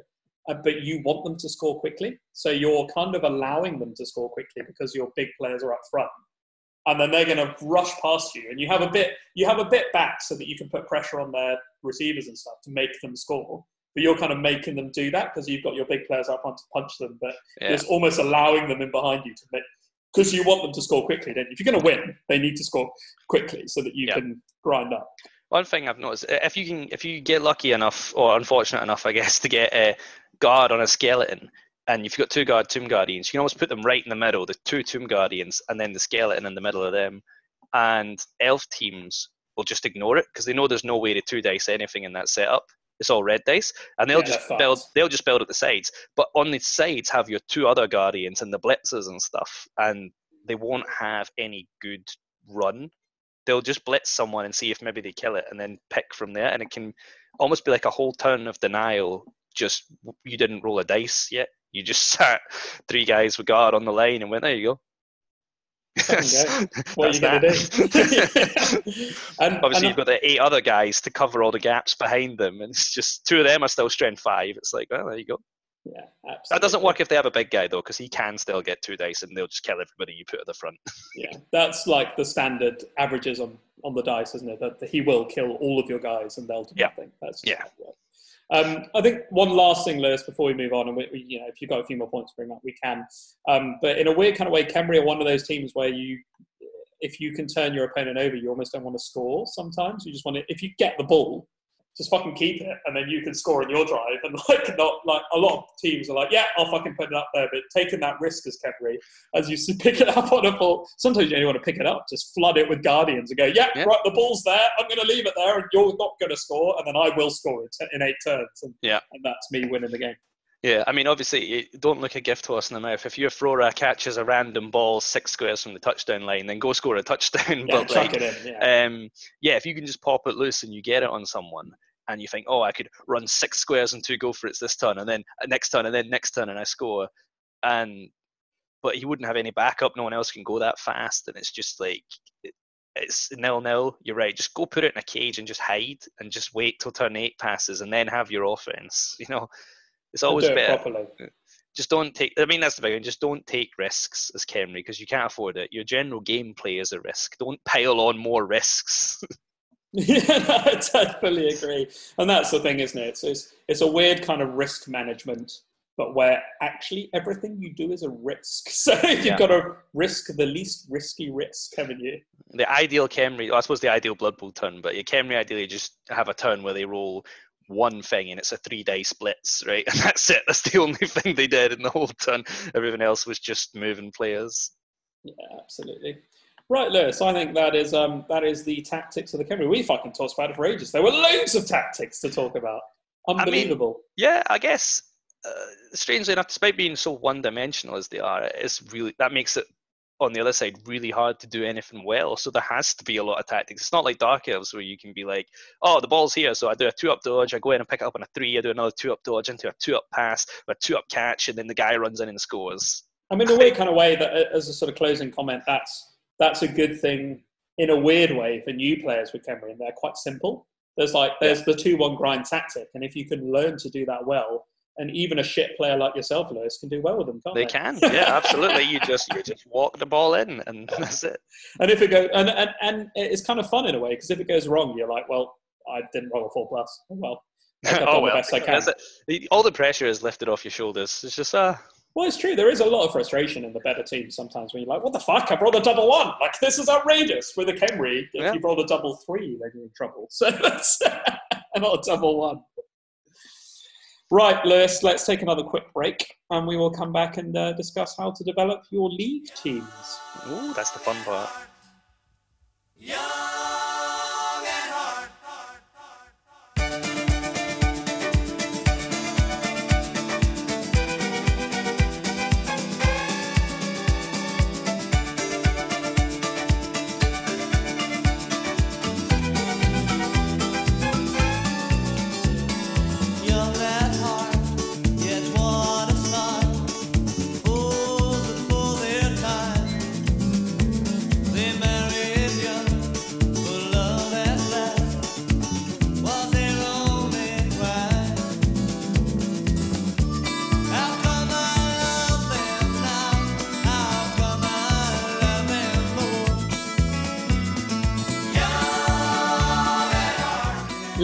and gentlemen, boys and girls, welcome back to the Talk Nuffle podcast, where we're discussing Khemri with the one and only, the infamous Lewis. How are you, mate?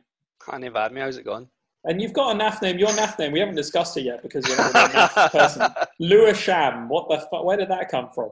That's just my name. Was, um, so I first went uh, when I started doing online stuff. I just used Lewis M. That's my name and initial, right? And um, it was fine. I didn't think there was a problem with that. But this is, I mean, nowadays I don't think there would be. We were talking like you know, uh, like 10, 15 years ago. So everyone used nicknames. Like online was anonymous. Everyone used nicknames, and they're like, you can't just be your name. You can't just be your name. So um, I was like, well, cool. What's the defining feature? And people said that I was Scottish. So I mean, you're way behind the boat on that one. That's be my defining feature. So I put in the H, so it was like Sean Connery trying to say Lewis M, you know, because you Yes. that was that was the joke. And once you have an online nickname, you don't change it. I mean, I mean, most people can relate to that. You'll have the same one you made in like 2000. That's just how it is. So it never left. And then I did move to London and found that there's a place called Lewisham, which is what most people here think I'm trying to reference. I I had no idea it existed. I absolutely have no. And there's a picture from like the first time I ever came to London. Uh, it was like 2014 or something and I was meeting a friend from America who came to London, and he took a picture of me like getting on the bus to Lewisham. So it's like in the background behind me the, the number, and it's Lewisham on the bus. So I thought it was really funny. And then I actually moved to London, and it's it's not funny. so, so for our American listeners to translate that, uh, Lewis is called Lewisham on the NAF. Yeah. That's it. and there is no super secret story. It's my name in a Sean Connery accent. Excellent. And and Americans know Sean Connery. I think he's probably quite Yeah. famous over there. So I've actually found work. as well a lot a lot of people, especially when the name online, maybe not enough, uh, won't believe it's actually my name. They think like if you do something that obvious, it can't be his name, right? What's this like Lewis? What's your actual name? And I'm like, Lewis. no, no, it is. That's it. Well, my NAF name Loinster is my last name with stir on the end, like Gegster, and there are a few others. Like that. Yeah. So that's that's like a standard. I Anyway, got nothing to hide. I'm I'm me. yes, you are a lot of you. Right, we digress. Let's go into. So you think, Lewis, there's a there's one way to build the Kevin, but I mean, I think you know, one million gold for a starting league team. It's definitely not enough for everything you need. So you've got to make some Yeah. some tricky decisions to start Yeah. off. Um, So- definitely, the one Thro-Ra I think is important, but I would I would suggest there's a choice between um, how many Tomb Guardians you want to take. But I think you disagree.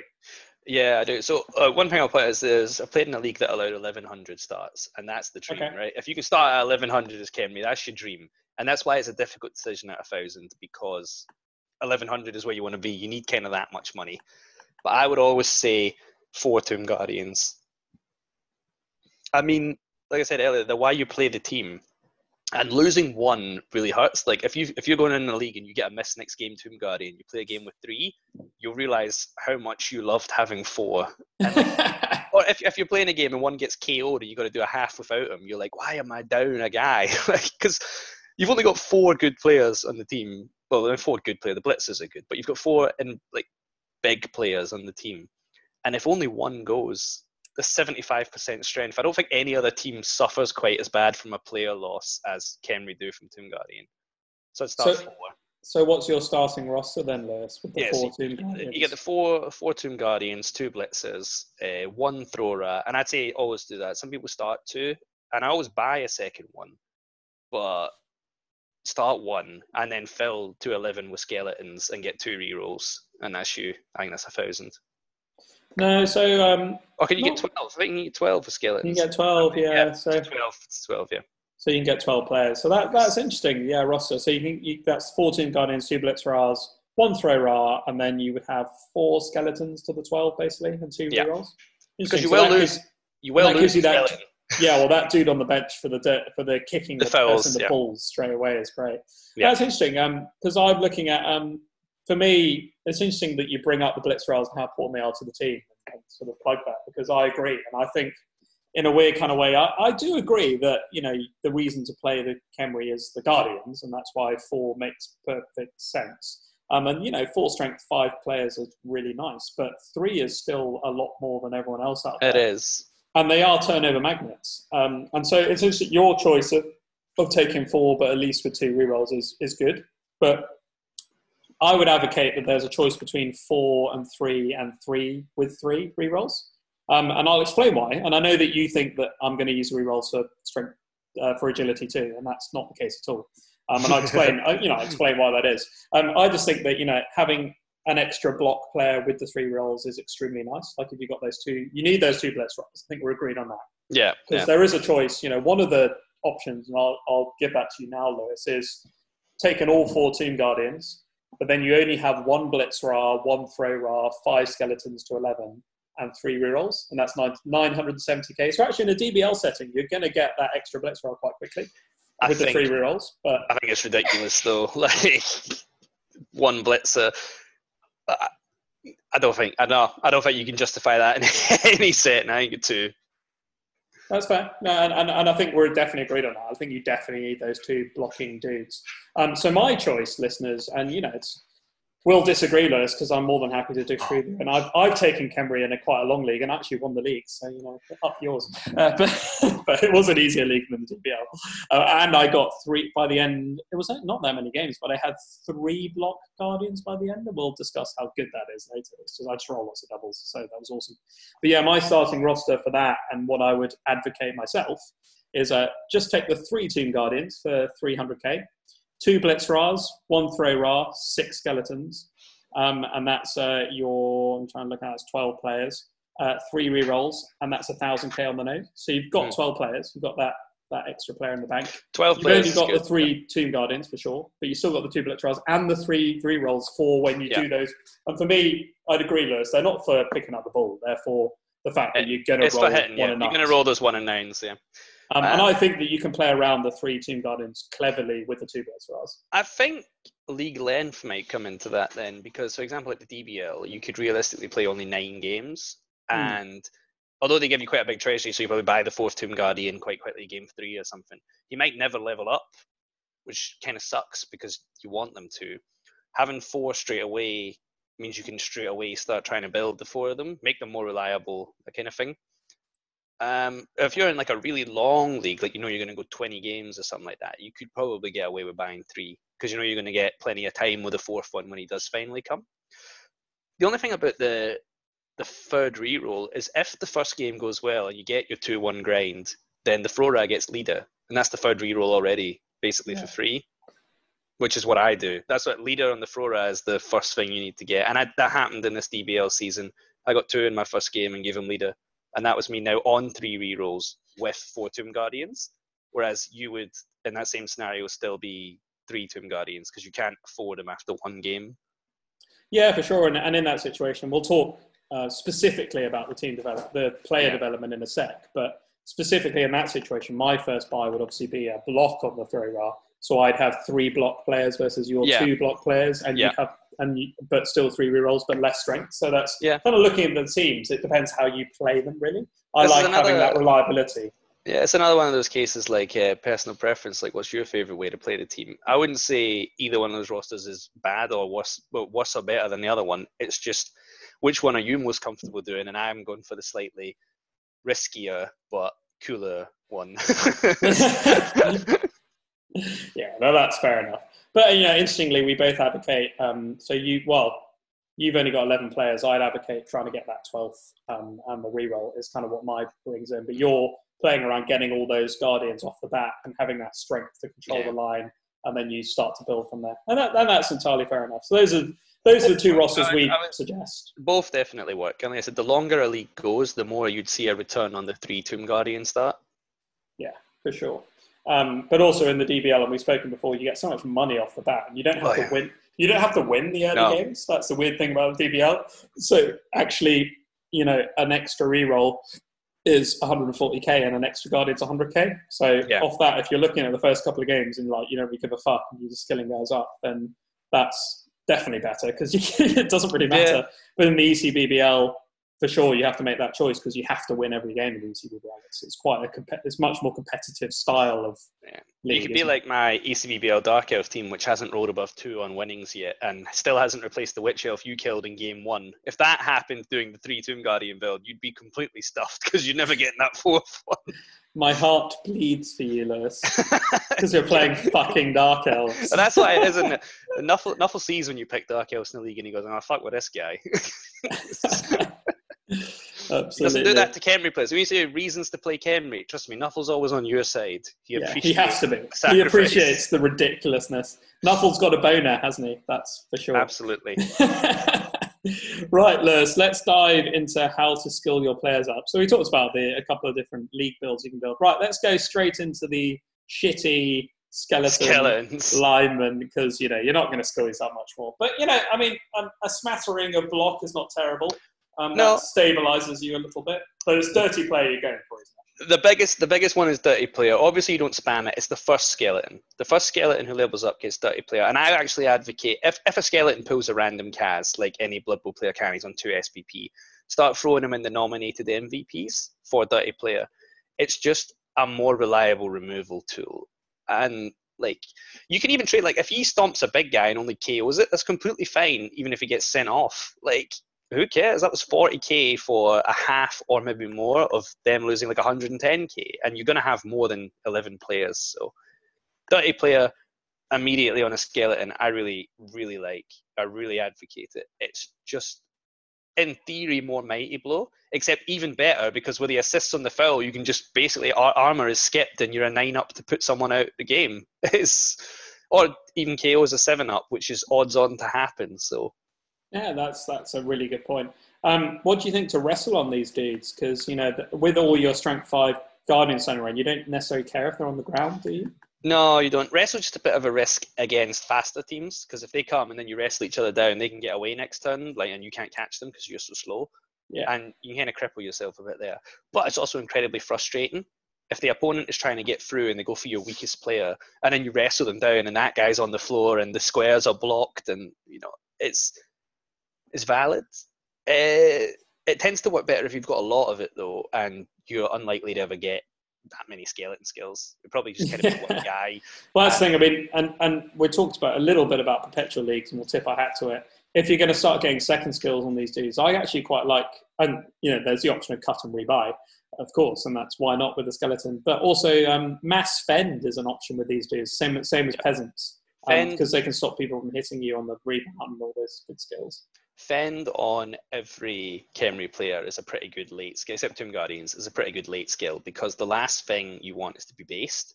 And if you can just deny basing, then it's so good. Like, definitely, I think block Fend on a skeleton is a really painful guy to deal with. Not in terms of all the Blood Bowl players in the world, but in terms of skeleton linemen, that is. and you, on the wouldn't, team, you wouldn't expect them to be that annoying. well, on this team as well, where you're trying to control the space, it's just adds Yeah. another thing to arsenal where you're stopping people from moving through the Yeah. channels, aren't you? Uh, they're pretty good tackle, to be honest, as well, because you can't really get it on many other players. Thro-Ras can take it, but they won't. Blitzers will probably take it, but they also have strength to think about. If you're sitting there and you've got this guy and he's already got wrestle or something, and he levels up again, throw tackle on. Not only is he a complete pain just in general, he's actually viable for hitting the ball if he ever gets the opportunity as well. Because Tomb Guardians don't get tackle, which is a massive problem, which we'll get to when we get to the Tomb Guardians. Unless they roll two doubles and they're block tackle, that would be obscene. But did he get block dodge in that scenario? Ooh. or jump up or leap or no, jump up skid. right, let's move on to the throw Ras. I mean, they're your most likely, nay, Yeah. maybe your only ball carriers. Yeah. um, so straight off the bat, I'd sort of um, advocate maybe block and kick off return, both very good Yeah. skills. So um, for start, these guys will get you SPP. No one on the team will Yeah, keep up with these guys on SPP. Every touchdown you get is going on these guys, and even if the other guys are getting Cas, you know, two touchdowns is three Cas. It's, it's easier to get it this way. Um, so I advocate leader on the first one, like we said in the roster build, and I'll always start two rerolls, but I do want the third one. I give one Yeah. leader. And then your build, that makes perfect sense. I'd agree because you get threes early on. But the second one obviously doesn't get leader. Uh, as soon as he levels up, he gets block, which is right. I mean, they want block. Um, when the Khemri Thro-Ra gets hit, you're kind of doomed anyway. So I still ca- I still carry it on the leader one, and the block one is essentially a third blitzer because he's still movement six as well, and now he has block, and you can use them like that.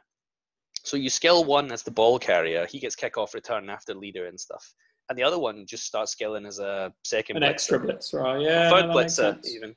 Yeah, that And- makes sense. And in a Eternal League, so I've got an Eternal League where I had a, a Khemri Thrower, I just went forever, and he ended up uh, movement eight because he rolled double movement up, uh, block, fend, dodge, and that is probably the most ideal one ever. He can't be knocked over. He's got fend, so if you do hit pushes, he'll be fine. And he was movement eight. It was probably the most ridiculous player I've ever seen on a Khemri team. yeah, So- um, pray for that if you can. But in general, one gets skills like block, tackle, whatever. The other one gets, I'd say, leader, kickoff, return. And you're just accepting that if they ever get through the cage and actually hit him and he doesn't have block or anything like that, that's your fault for letting him get hit because you shouldn't have put him in that situation. Well, I think we'd advocate stats on these guys are fucking amazing. Oh, absolutely. And one of the best ones is agility. Yeah. Oh my god, the holy grail. Yeah, every stat on these guys is a blessing. Like I said, movement eight made it hilarious. I actually got movement eight. I started using that one like a blitzer because people don't expect someone that can actually come ten squares So and hit the ball. yeah. Like at the Kerry sure. team, they would miss it every time. And um, Also agility, because uh, uh, um, agility, I mean, one of the things, Lewis, we should say at this point is that this is one of the only teams where rain actually almost auto loses you the Yeah. game because it's a Yeah. five plus. It's just obscene. So that Five- agility just takes away that. Five plus, even with a reroll, is such silly odds. And then it becomes even like if it starts to get a mess, like you sack the ball but it lands in the tackle zone, a six up to go and get it. It's impossible. Like Yeah. at the game, you can't you can't play normally at all. So obviously, agi free means the rain factor is gone, and it also just means in general this guy can now actually semi rely like he can dodge like most other players. He can pick up the ball almost hundred percent of the time with agi three sure hands. Like he's He becomes transforms the team. yeah, he becomes a really good player that you can safely build the team around.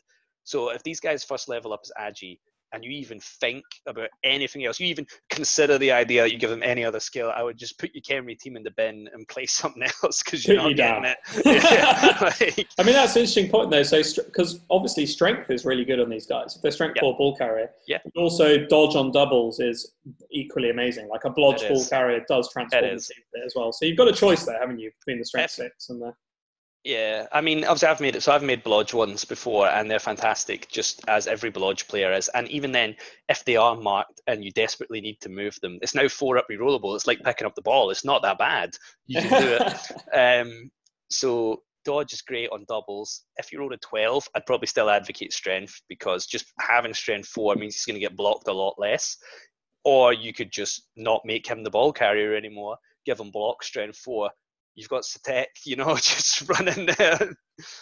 So Absolutely. all stat ups are fantastic. I probably wouldn't take plus armor value. I don't know if we need to say that one on the podcast. no, there's, there's not a lot of choices. I mean, it's, it's one of those things, isn't it? In a perpetual league, maybe when you're looking at specific builds, but he could just be options for it. movement seven instead. or eight or nine. Yeah, no, it's true. And even if you keep rolling it, it's true. It's true. Yeah. It's, uh, it's one of those things in Blood Bowl where the armor value is is never re I mean, it'd be interesting to look at it statistically about whether it's actually better. well, the know, bump to like keep them on the pitch and stuff like that. It could be The- good. the most impact statistically on an armor value bump is from seven to eight. Like the odds of breaking change the most with that bump. So you could make it more reliable, but it just comes back to armor rate or not. Why is your ball carrier on a Khemri team getting hit? Who cares know, if he's stunned or injured? Like it's So that's the point. I mean, if, if he's already say like a blodge agility three, yeah. example, then you, you can. and you're like, it. Does he need to be faster? He would be better if he was faster, but would it be statistically better? Whereas if he does Yeah. get hit, you know, he's statistically going to stay on the pitch. There's there's like arguments to look at it, but I love movement in Blood Bowl. I Yeah. love being able to actually do some movement, and Henry can't do that. So it's it's great to get. Yeah, armor value is the only way looking at on like a dream player late in his career. But the other three stats, I'd say pick up as soon as they roll. And if you don't get lucky, build another blitzer or a guy who's got leader and kickoff return and other handy skills that'll get you through the, the touchdowns. What do you reckon to uh, ever going for something like accurate on a Thro-Ra to make him a little bit better at Um, passing? So I've done it, but only because in that same team I got a doubles on a thrower and gave him catch, and we tried our best to actually do the, the passing game. It what you know, It an unfair amount of the time, I'd say, because he, he then does long passes on the four up rerollable, but not long, uh, quick, short, the second range ones, short short passes on a four up, uh, and the other guy catches on a rerollable four up, which is actually odds on to succeed, so you know it's fine.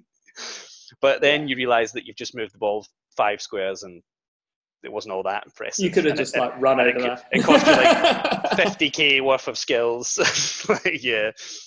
The the only other I mean, that's the thing. The Thro-Ras are never going to be throwing. are they? No. You've got to skill them to run. They should So, be run yeah. rars. The run rars. What you can do if you really want to commit, if you roll doubles on them first skill, give them strong arm, and then give them accurate, and then you actually have three up passes. Interesting.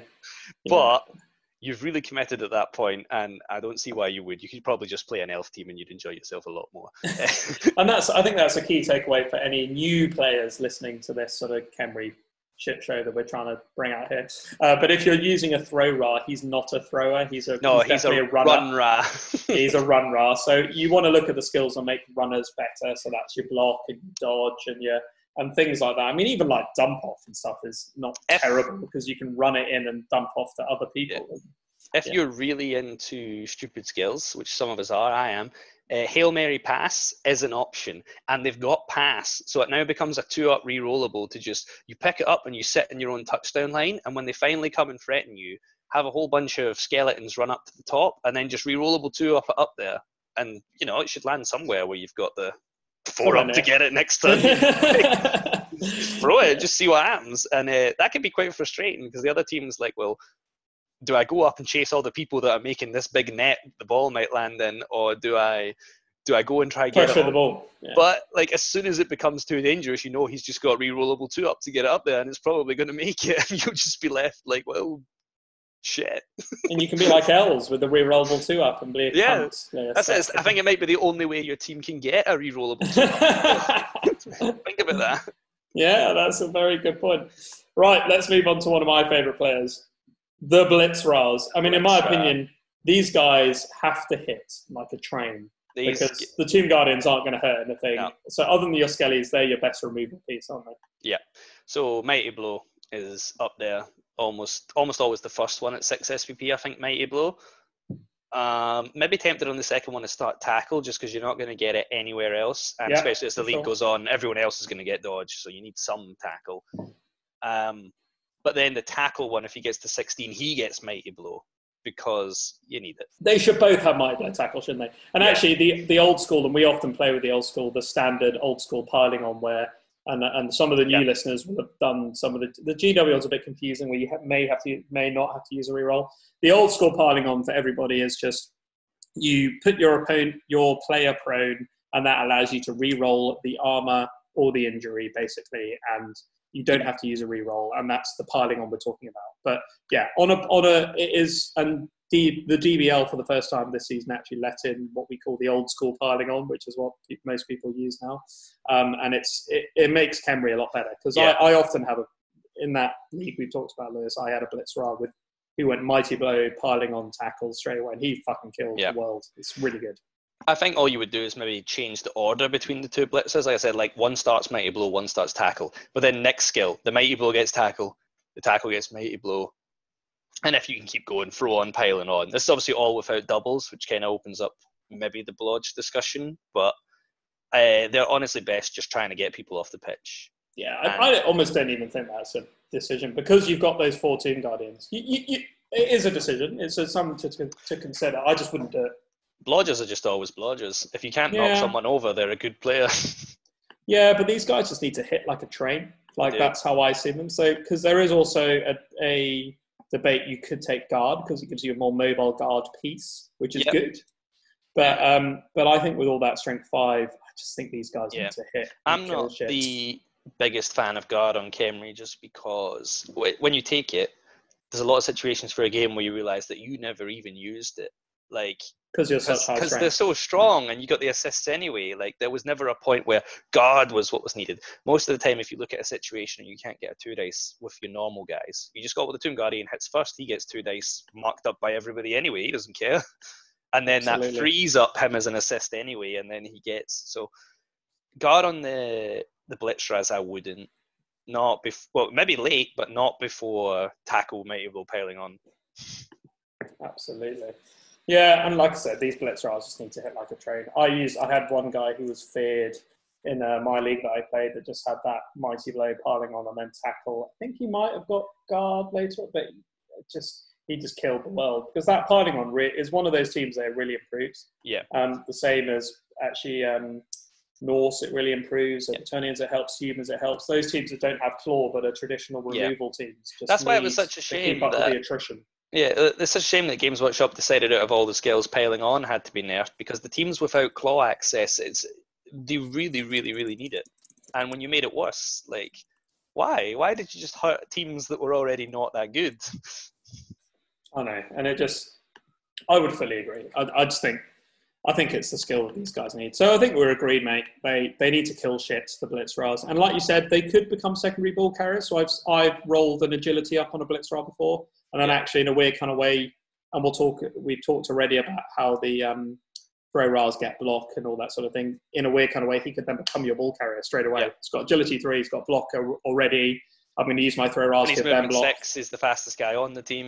Exactly, and and agility I take, strength I take. He becomes a set Like there's Yeah, there's he's, loads he's of ways another to one. do that.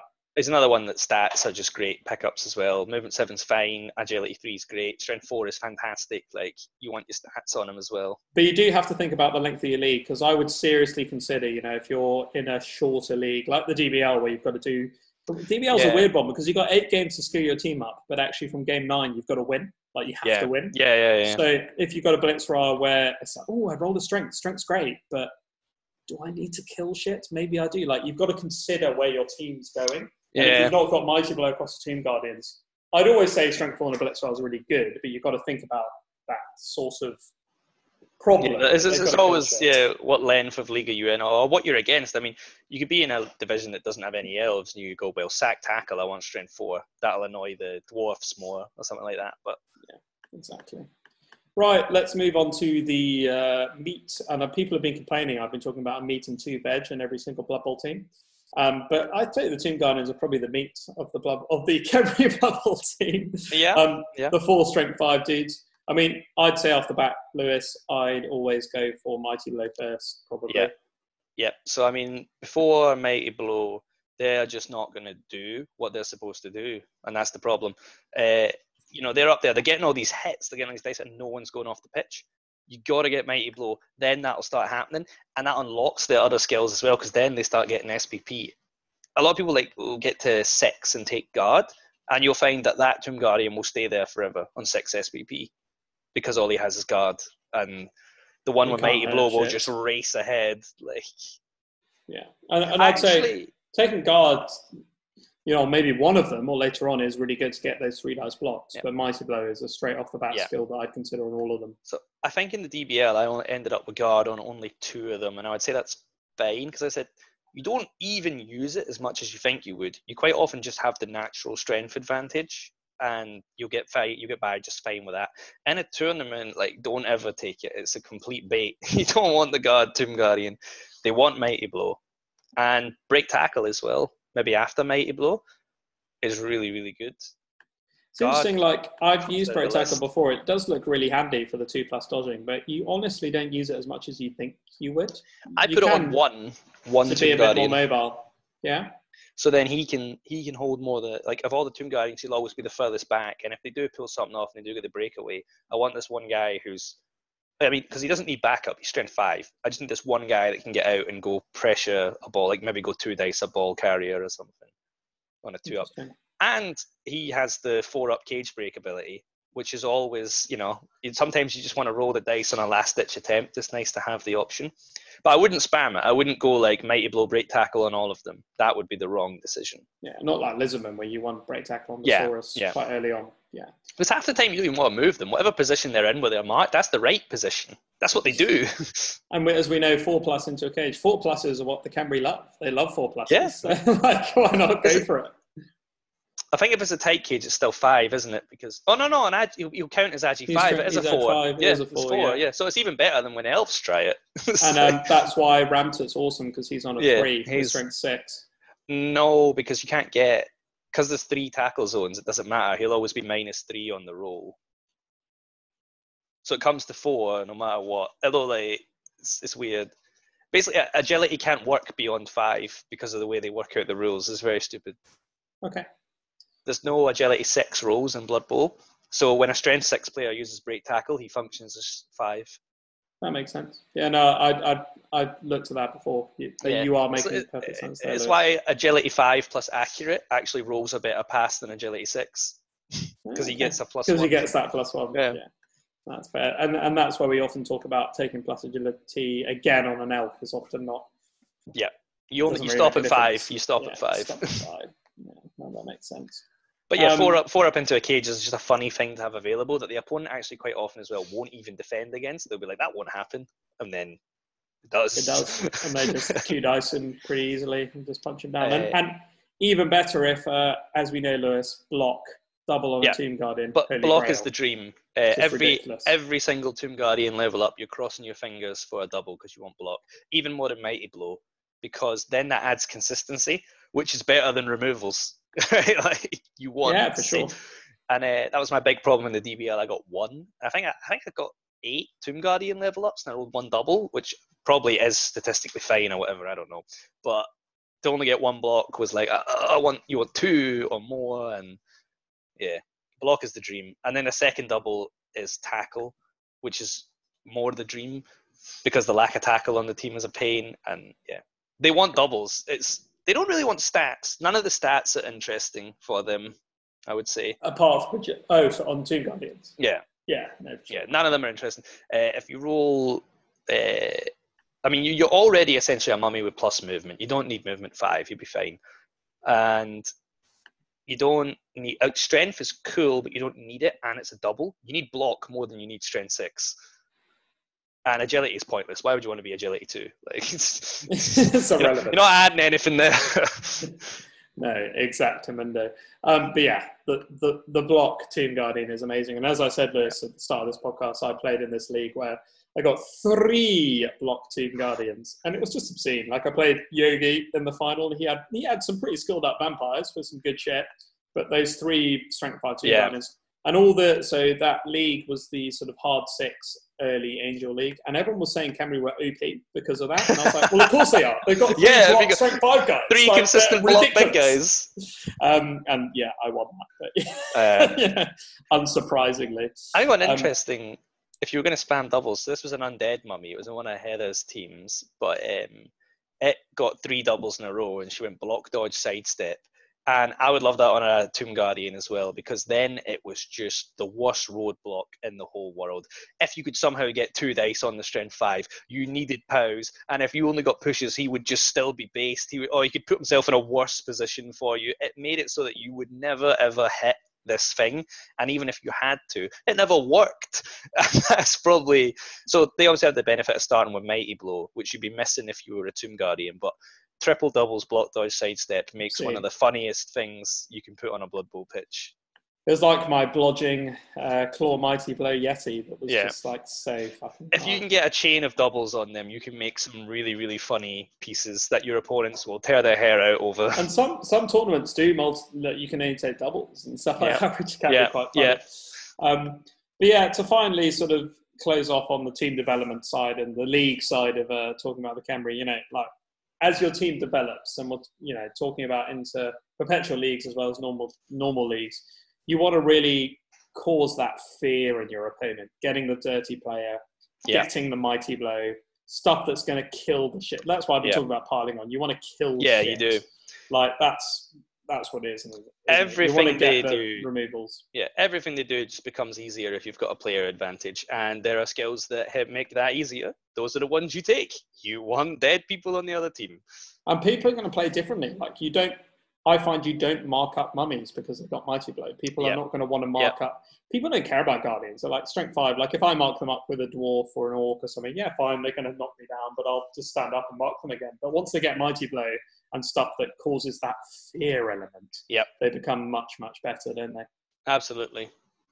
They're a weird team because they don't go perpetually. I don't think. I think when you get to the really high team values, the the other bash teams are better because they got mutations and probably better positionals. And I mean, claw mighty blow kills them. yeah, claw, claw mighty blow you can't play against really. So like a chaos team that has like a claw mighty blow minnow or even like bloodthirsters or stuff, yetis, stuff like other big Multi- guys. I mean, some of the some of the 2000 TV chaos teams that have multiple, they have three or four Yeah. players with claw mighty blow. Yeah. What you can do? Yeah, it'll rip you apart. But they do do really well developed off of a thousand a bit, like up to like fourteen hundred sort of level. When everyone's got a good few removal skills, your opponent won't have too much, and they're really. I think that's really like their sweet spot. Not right at the start and not in the end, but there's a middle where the skills do really help. And Where all the guardians have got mighty blow. You've probably got two blitz rolls and mighty blow. You've got a lot of removal and a couple of dirty players, a lot of removal potential, but they can't Yeah. kill you as much. Yeah, and the other teams are wasting their time on their slow build stuff. Like they give a couple guys, you know, like stuff like dodge, sure hands, you know, pass, like, you know, skills that are helpful, and they'll probably get better as the team goes way on into the 2000s. But at that point, you already have all your bread and butter, and you're just going like bang, dead people. Kill the fuckers. Yeah. Yes. I mean, that's given me a boner. I don't know about you, Lewis, but uh, the Bone Man has given me a boner on that. I can't believe your first one went down. right, Lewis. I think that's uh, that's probably covered the uh, the the sorry the league builds of the Khemri. Oh, Well, um, I missed I missed one thing. I want to go back. that? Skeleton lineman kick. Kick is really oh really yes, and you can take that on a Thro-Ra, can't you? You can, but I mean, you not just take on a random skeleton and then if he dies, it's whatever. But um, yeah, it's just uh, you want to control the tempo of the game, right? And you try and make them score faster. Just kick it shallow. You know, see when people see a shallow kick, they run down that sideline in the first turn, and you're like, on you go, one more to score. Yeah. Or, or if you kick it shallow and they don't get it, you can go get it. This is your offense all of a sudden, like you know. Or if you if you get your two one, but you went too fast and there's three turns left, and you think feasibly they could score in three turns, kick it deep. You've wasted two of the turns right there. They got to go get it and then bring it back up. So kick is incredibly valuable in tempo control. Yeah, Probably it gives more you so that for the slow Khemri. It gives you that ability to flood it if you need to with your slowness because you're not Yeah. going to get there with your speed. But also, Absolutely not. but you can also slow the opponent down if they're a slower team. Yeah.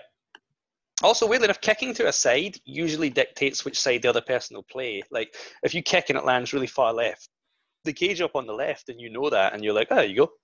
I'll move all my guys around this way. Yeah, and the slow guardians can just hem them in then, can't they? Yeah.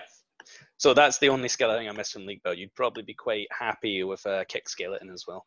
Okay. Thanks for that addition, Lewis. We will now take a quick break, Lewis. You can go and refill your beer as I see you're finishing off there. And um, yeah, we'll come back in a minute and talk about tournaments. Oh, my favourite. You and I in a little toy shop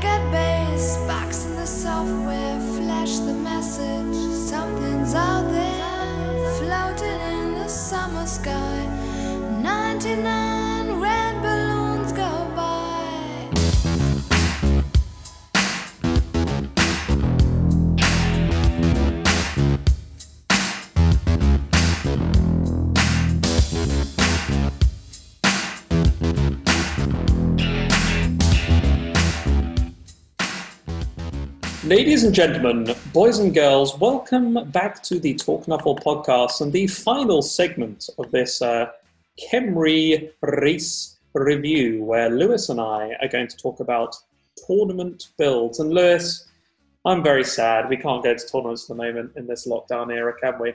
No, it is actually very sad. I've missed it a lot. Obviously, I was going to finally run one as well, and it got coronaed. So, um, But we could have got big- we could have got glassed in Glasgow. Lewis, No, we so could it's a have, bonus you know. that we've got coronaed. Yeah, no, it's, it's sad. Uh, tournaments are a really massive part of Blood Bowl, in my opinion. I don't think it's just about trying to win, or like a, like some people say it's too competitive.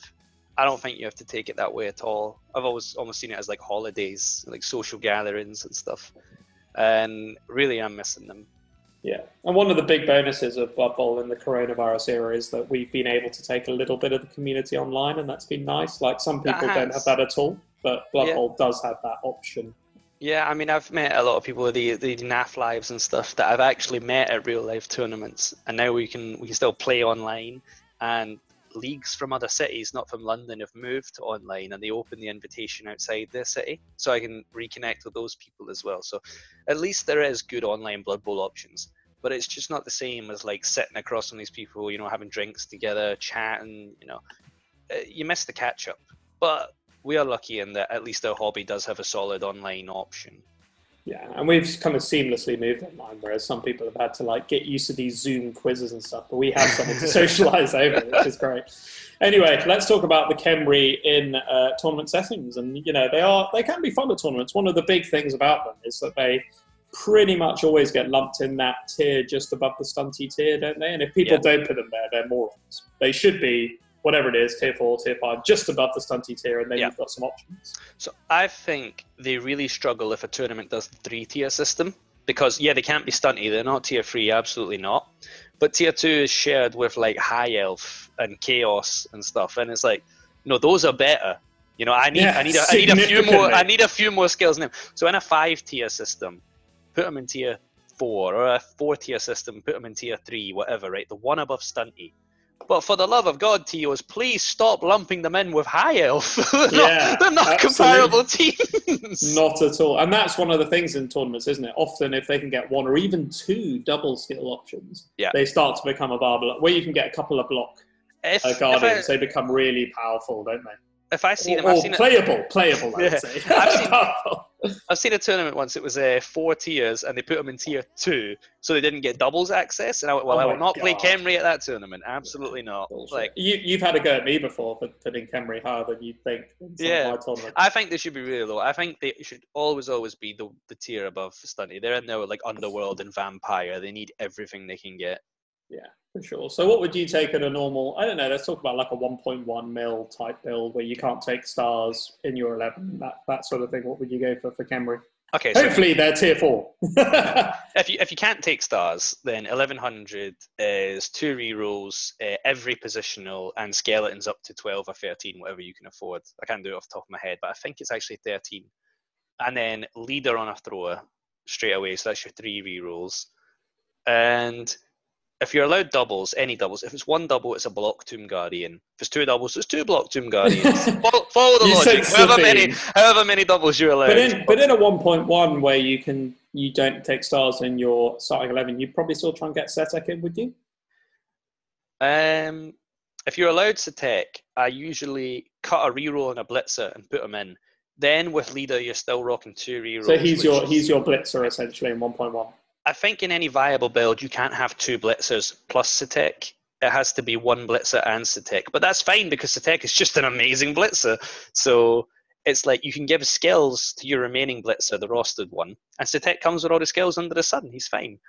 Um, issue being normally you're rolling at two rerolls and one is leader, so that very quickly can become a disaster. But you're supposed to also have a block tomb guardian and you know other skills that you've given players. You maybe shouldn't need the rerolls as much. And Setekh, I'd say, is worth more than the reroll. He is really good, isn't he? And um, he is. so if He's you're put- overloaded. He is. He's genuinely overloaded. He's a fantastic like roadblock. He's fantastic ball sacker. He's a normal blitzer, you know, and he has the only two up dodge on your team. So Would- you should be in love with this guy. Would you consider dropping a Guardian and having the two Blitz Ras with Setekh in a 1.1 build? Eh, I've never done it, but considering you can actually skill the guardians, probably not. I think um, high strength is quite important in the tournament, having the big line of people, and Setekh himself on four strength. But then again, I've also done the one where you drop both blitzers for the two, Ivan and Setekh. So maybe worth trying dropping a Tomb Guardian. I was just two thinking, like, Setekh. off, off the top of my head, if you're using the three Tomb Guardians and you've got Setekh and the two Blitz Ras, probably with, you know, you're going to use your Mighty Blows and your tackles Yeah. and those sorts of skills, and the Guardians, hopefully one or two blocks. would- that's that would be an skills. option. That would be an option if you were in a tournament that didn't give you any doubles, so you can't get a block Tomb Guardian Mm. anyway. Throw him out, get Setekh in. He's a strength four blocker, and then And more reliability. The others, yeah. Well, you say reliability, but he's got break tackle, so he'll bait you into that two up dodge and roll a one with Loner. so he's he's not reliable at all. Uh, he's he's double skulled me out of a win before as well, the bastard. So you know, like all star players, you have to you have to know that he's just waiting on his chance to fuck you up. what about at the uh, the 1.2 level, Lewis? You got a couple of options, haven't you? Bring you've you've Yeah. said that you could take both Setekh and Ivan, which is awesome. Yes, if you Or you could take uh, the four Guardians and one of them, and you know, Yeah. there's a couple of options on there. So what you can do is uh, drop both blitzers for Ivan and Setekh in one reroll, four Tomb Guardians. I think that's only one Flora that build, but it's hilarious. Um, that is probably the most effective Khemri will ever be. You have two blitzers out there who are absolute game changers doing their thing, and you will love it. I think I did really well at that tournament. I came. I, it was only three games. I was like two zero one. It was a good day. Um, you also, but then, like you said, you have the option if they don't allow both star players. If it's like only new or only old, You can still take four Guardians, two Blitzes, and the remaining star player and fit that in. And that will be a really, really strong roster. Well, in relatively. I think, no, no, I think four Tomb Guardians with a one star and two Blitzes would just generally be a strong roster. Especially if you were low tier and you could get high on skills with the other players, you would genuinely expect to do pretty well. I mean, that's what that's the important thing about the Khemri, isn't it? At tournaments, is that they do well out of that lower tier. If they're not lower tier, you've you, you They can struggle. con- you don't consider them because that's a real problem for them. It's Yeah. not going to be fun for you, really. But they, it does bring them up a lot, doesn't it? When you can take at least one or two doubles on the on the Guardians and Absolutely. other skills and stuff. Yeah, they become Yeah, a I lot mean, better. I like playing Khemri at tournaments a lot, but I'm st- you still have to make that decision. Where if you see them and they're in a tier that gets no doubles or hardly any skills, you have to just say no because it's not going to be fun to turn up and lose four games. you know, and that is what will happen with some of the skills packs they get. So you have to read the skills pack carefully and just go, do Khemri fit in this one or not? And if they do, take them. But don't go for one that's like four normals. You won't win. you won't get anything done. They've got to have doubles. I think you. I think you actually messaged me when I was. I can't remember which one it was, but I put Khemri in a tier where they only had one double or something, and you got really upset about it. I remember this being a thing. Uh, no, it wasn't. It the, I think it was the backbreaker. Uh, Phil put him in the, the. It was out of four tiers. Put him in tier two. I can't. I, I remember what you're saying, but somebody did have them in a tier, and I went on DBL and I was really upset about it because it made them unusable. I was like, no one will take this team, and then the event came and no one took the team, and I was like, there you go. Horror. Yes. they They've got to be. be they've got to be down. They've got. I, I think the best place for you're TO and you think where did Khemri go? Look at where you've put Vampire and Underworld. There, they're Mm. in that one. They're that type of one-dimensional team that does one Yeah. thing really well, but you've got Yeah. to give them. I mean, I've got I've got an interesting build here, Lewis. I be, I think you'd be interested in, um, and I've gone for a, a, a 1.2. I've actually decided to hamstring myself because I disagree with this, Lewis. I don't know what you were thinking for Glass Bowl, Glass Bowl, Glass Bowl, whatever it is. Uh, but I was um, I was thinking uh, 1.2 where stars can't be part of your 11, and Yeah. I always allow stars in the 11, so I just think it's more fun. Stars in the Eleven is pretty fun, but it does lead to some silly builds. Yeah, and I think that's fun. But anyway, I've gone for a 1.2. Stars can't be in the 11, so I've got 12 players. Um, I've gone for three Tomb Guardians, Mhm. and I'll come back to that in a minute. Um, I've gone for two Blitz-Ras, so I've got those two straight off the bat, and the one Thro-Ra. Um, and then I've got skeletons up to the 11, so what's that? Six skeletons to the 11. And then effectively, my fourth Tomb Guardian is Bob Bifford. um, and I've got and I've got one reroll, and then the, that one Thro-Ra is going to have to take leader, Leader, yeah. Um, to allow for two rerolls effectively. But then, yeah, I mean, if you look at that 1.2, if you've got a couple, say you've got even one one double where you can get uh, one block guardian along with Bob, uh, Yeah. you've got the two block Blitz-Ras who are both going to probably take mighty blow, probably mighty blow and tackle Yeah, one Uh, tackle would be okay. something like that. And the Thro-Ra's got leader, and then the other two guardians are probably going to have probably guard, maybe one with break tackle in that sort of situation. That those See- sorts of skills depends what you want to take. See, I would never. So I'll go over to the main team because it's really good in a bit, But I would never take guard on this. I would just say two mighty blow or a mighty blow break tackle. Yeah, but Bob's got break tackle, so ditch break tackle, just two mighty blow.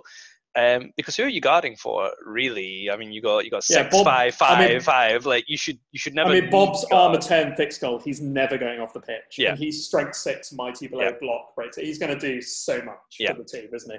But in general, that's fantastic. So Bob is something I haven't seen used. Uh, he's relatively new, isn't he? And tournaments kind of stopped. So, uh, yeah, But I mean, yeah. So what you got? You got Ramtut, but a hundred times better. So your fourth guardian is just super souped up. You're gonna have your block guardian, which is always fantastic, and then you have a functional Khemri team behind that. That would be really, really good. Two rerolls at a tournament. I've done it a lot, and I find com- functions completely fine, especially with the block guardians because they don't eat rerolls like the normal ones do. I mean, often at one point twos, you have a, you might even have two doubles available to the Khemri, and then you've got two. Block Yeah, if you have two block guardians, yeah. seen with with Bob. Yeah, so you have three block big guys, um, also a lot of reliability, and still the rest of the team you haven't sacrificed anywhere. You've got a normal team behind it, so yeah, that would be uh, mildly terrifying. I'd say it's an incredibly strong Khemri roster. Thanks, mate. I think during this lockdown era, I'm gonna try and do like a Bob Bifford conversion. Just to, it's interesting. I'm looking at the um the, the so they did a team card for him and like a you know they do those things on the spikes and he's got in in the picture he's actually got a mohawk quite like Morg. So I don't know if they want you to use the Morg like player. He's got one of those um you know those nose breathing devices like he's Yeah. got that over his nose, Yeah. but he looks quite like Morg. He's got So- spiky shoulder pad and stuff. I got this uh, this lovely portrait that I keep on my desk, just hanging above it, um, that I got for winning most casualties with Khemri at a tournament, and it's Jim and Bob, like a commentator artwork, and um, I will say he definitely doesn't have a mohawk on this. I can show you it on the webcam, but it'd be pointless because the viewers can't see it. But uh, here he's portrayed as bald with some very caved-in points in his skull, and I think that's a better idea for an ogre star player. He should not be stylish. He should, should look be like bald. someone has absolutely kicked the shit out of him for 20 years of Blood Bowl, and he's loved it. But he does have the nose breather that you mentioned. So Yeah, he's, he's always got that. I've, I've looked. I'm looking at a few conversions online now, and he always has this nose breather, which he's got on the Blood Bowl two game. So that's probably where I think from. this picture is based on the Blood Bowl 2 game, and I think, well, for someone who plays Blood Bowl 2 a lot, me and probably a lot of people, that's Bob. That would be the model I think you aim for. I don't think you aim for like Morg Jr., especially Well, when that's kicked. Morg's ass. I think the legendary star is supposed to be because if you play the Blood Bowl two um, like campaign game single player, yeah, he helps your team. he helps you, doesn't he? Yeah, he, He- he comes down. He's just amazing. I think he's based on that player. He's not based on Bob in his prime. So even Bob at this age is like he's a bit Yeah, slower. the best He's still in the strong. whole game. He's tough, but he's a bit slower. Like because if you look at Morg, Morg is yeah. I mean, I, I would take Bob purely because of the price and the skill set he has. But Morg Yeah. is faster, better at agility. You know, and, and I think that's the point of this Bob player is he's like Bob now. Like he's a bit. He's like David Beckham playing. Like, Even past his prime, he's better than Morg. If he if, if he could turn the clock back, he'd wipe the pitch with these youngsters. Well, and that's it's historically Bob beat the shit out of Morg, so you know it's, it's good to. And I think maybe I'm going to do that, Lewis, in this lockdown period, is try and convert and paint a, a Bob up for Oh. For use. But I'm looking now online. A lot of the Bob conversions have got mohawks because Nah. he's he's got it in the picture in the the card picture. Yeah, Um, but um, I agree. I think he should be bald. I think old and bald. Yeah. old and bold. I think that's Well, fair. I think I'd use the um, you know, the human plastic ogre kit probably as a starter. Yeah. Yeah. and maybe convert from there. Maybe maybe like you could convert because he's got in a lot of them he's got like a jacket. He's wearing this leather jacket, so maybe you could convert a jacket with green stuff off that. That would be Yeah. cool. Yeah, I mean, that's pretty good. I mean, as the first person who listens to this and takes uh, your stolen roster to a tournament, let us know how you get on because it sounds very, very good. I think a Bob Khemri team would be Yeah. awesome. I do as well. I mean, that's the thing about Khemri at tournaments. You're kind of trying to play for stars always. They don't really have a viable non-star roster. I don't think.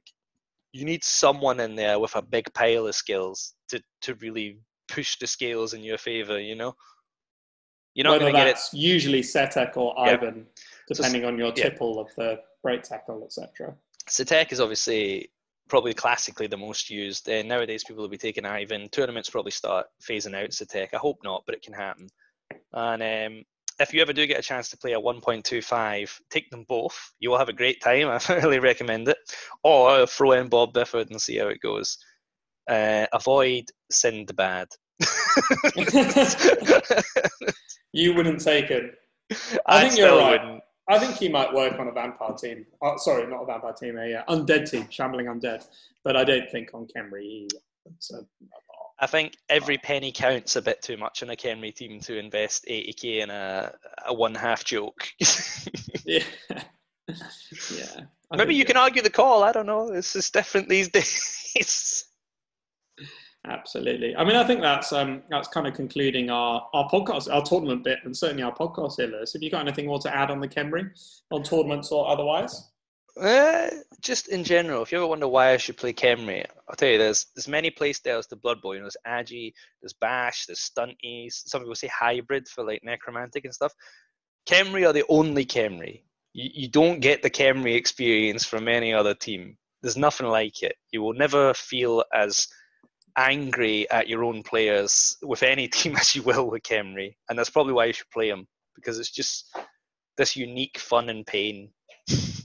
Yeah, and that and that's the point, isn't it? In Blood Bowl, there's there are some one-dimensional teams, and Khemri's one of them, like dwarves. Um, and if you look at the other side of this coin, probably your uh, Elven Union uh, push Yeah. it the other direction. And there are teams that you can play that are super one dimensional, but also super fun. Khemri do that strength five static bash control style so one dimensionally, Yeah. but it can be fun. You have to you have to come at it with the right sort of approach, don't you? And the only other warning is if you ever play Khemri against a stunty team, do not expect to win. It is incredibly hard. I would go as far to say as it is their worst matchup. So if you ever think you're playing Khemri versus Ogres and you think you're going to win it and you don't, don't blame yourself. It's very hard. it's, it's another unique Khemri point, and that the stunty teams are your anathema. Is that the word? that You hate them because you have Yeah. no tackle. You're never knocking them over. Uh, they've got guys that aren't going to get knocked over because they're also strength five. And then when you set up your perfect space control, they'll just do two up dodges through it. They don't care. There's nothing you can do about it. Yeah, you can dodge around you. Later on, maybe when you got loads of tackle and stuff, you can three. but in a dice them with tournament, in a tournament, you're yeah, stuffed. yeah, you're fucked. Yeah, you if you see ogres as Khemri in a tournament, just concede, man. Like the odds of you ever getting anything done are slim to none. The ogres are just going to laugh at your Tomb Guardians, and the Snotlings are just going to run into the end zone, and you will take so many three dice blocks that result to nothing but a little sidestep push. And you know what they do? They sidestep beside you. Are you going to dodge? Absolutely not. So now you're stuck while the other guy runs away and scores. Absolutely, and that's that's a good uh, a good note to finish on, probably, isn't it? It's like don't take Khemri because it's just annoying and painful, but you know, take it if you want to do that and have fun. You will have fun. You will have a You will have unique kind of fun, and every touchdown you score will feel so much warmer than any amount of elf touchdowns. Trust me. yeah, elf touchdowns are all bullshit. They're so hollow. It's unearned. Oh, you rolled it too. Yeah, exactly. Whereas on Khemri, it's like, oh, I've rolled a four. Um, And a four, and a five, and a pow, and another four, and I finally got it over the line. Woo! Yeah, and I think that sums up the Khemri perfectly. I mean, thanks, Lewis, for coming on. Um, it's been really fun to have a chat. Have you enjoyed the podcast? I have. It's fun to talk about Khemri. They don't get as much love as they should. And even nowadays, there are finally many nice Khemri teams you can buy. Give it a go. There are, and I've actually invested into. There's a, a new one coming out, newish. That I've invested in recently. A couple of Kickstarters that are coming out with Khemri. Yeah. Two we've been discussing on on um, on ECBBL particularly.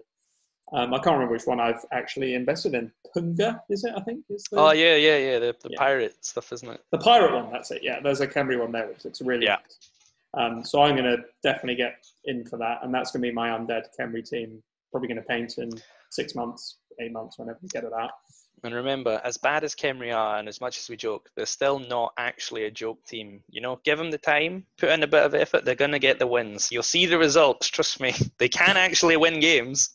You're a Scotsman, Lewis. We won't trust you at all. But, Ah, well But- then. but myself, as a middle class Englishman with a posh accent, they'll trust me. So I repeat it. Repeat what I just said. no, no, yeah, no. It's, it's true, listeners. If you want to have fun and play with a one-dimensional bash control team, then for sure, like, like, absolutely take them. They're just not. They're definitely not beginners team, are they? You've got to understand the game No. of first. I think you should and get then take them later. yeah, Take, I mean, take take something like Orcs or Dwarf, meh, probably Orcs first, and then look at Dwarves and Khemri as a, as a later on that style Yeah. team if you want to. That's what I'd suggest. But if you do enjoy the bash game and you find yourself never passing and thinking dodges are crap, just maybe this might be the one for you.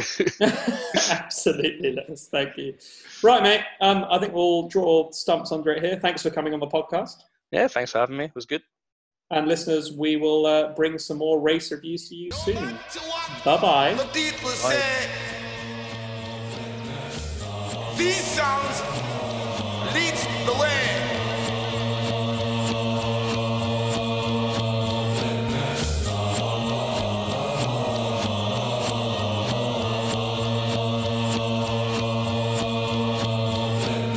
Ripe under pressure, light incandescent like the night, like the liquor store's presence. Signs flickering, bickering patrons with the venom in they strike. Quick to take a bite, like sins in the garden of Eden. Goblins and demons, heathens and reasons for 15 of life. Fishing in big seas as big things entice. Sharks with the razor man of war, octopi, water deep blue, ice cool, air polar crisp. See a breath on exhale, like blessing an L, blow a kiss to the heavens in waiting. Residents watching, eagle eye view, will a human race make it? Naked, stripped of their comforts forsaken. I came via spaceship in ancient Egypt. Crypt kept my mummified body adhesively wrapped. They opened my tomb. Greetings, I'm back. Greetings, I'm back. Seven ways of Sunday, reverend the pulpit, medicine for sickly, elements of carbon, hydrogen, oxygen, formed from the shore. Shortly after the comets had evolved from amphibians, swimming with our fins to extension of our limbs, and gorillas are the chimps in the canopy swinging. Humanity's prelim, man and beast depends who you asking what they seen here. Money, money, murder, ugly on the house, but it's internal. Word up, sheep to the herder, the meek just curl up, feel. Below the surface, urges to uprise, nervous. Purchase distraction from purpose. Match it with purses, accessories, perfect. Versus your destiny skirted. I came via spaceship in ancient Egypt. Crip kept my mummified body adhesively wrapped. They open my tomb. Greetings, I'm back. Greetings, I'm back.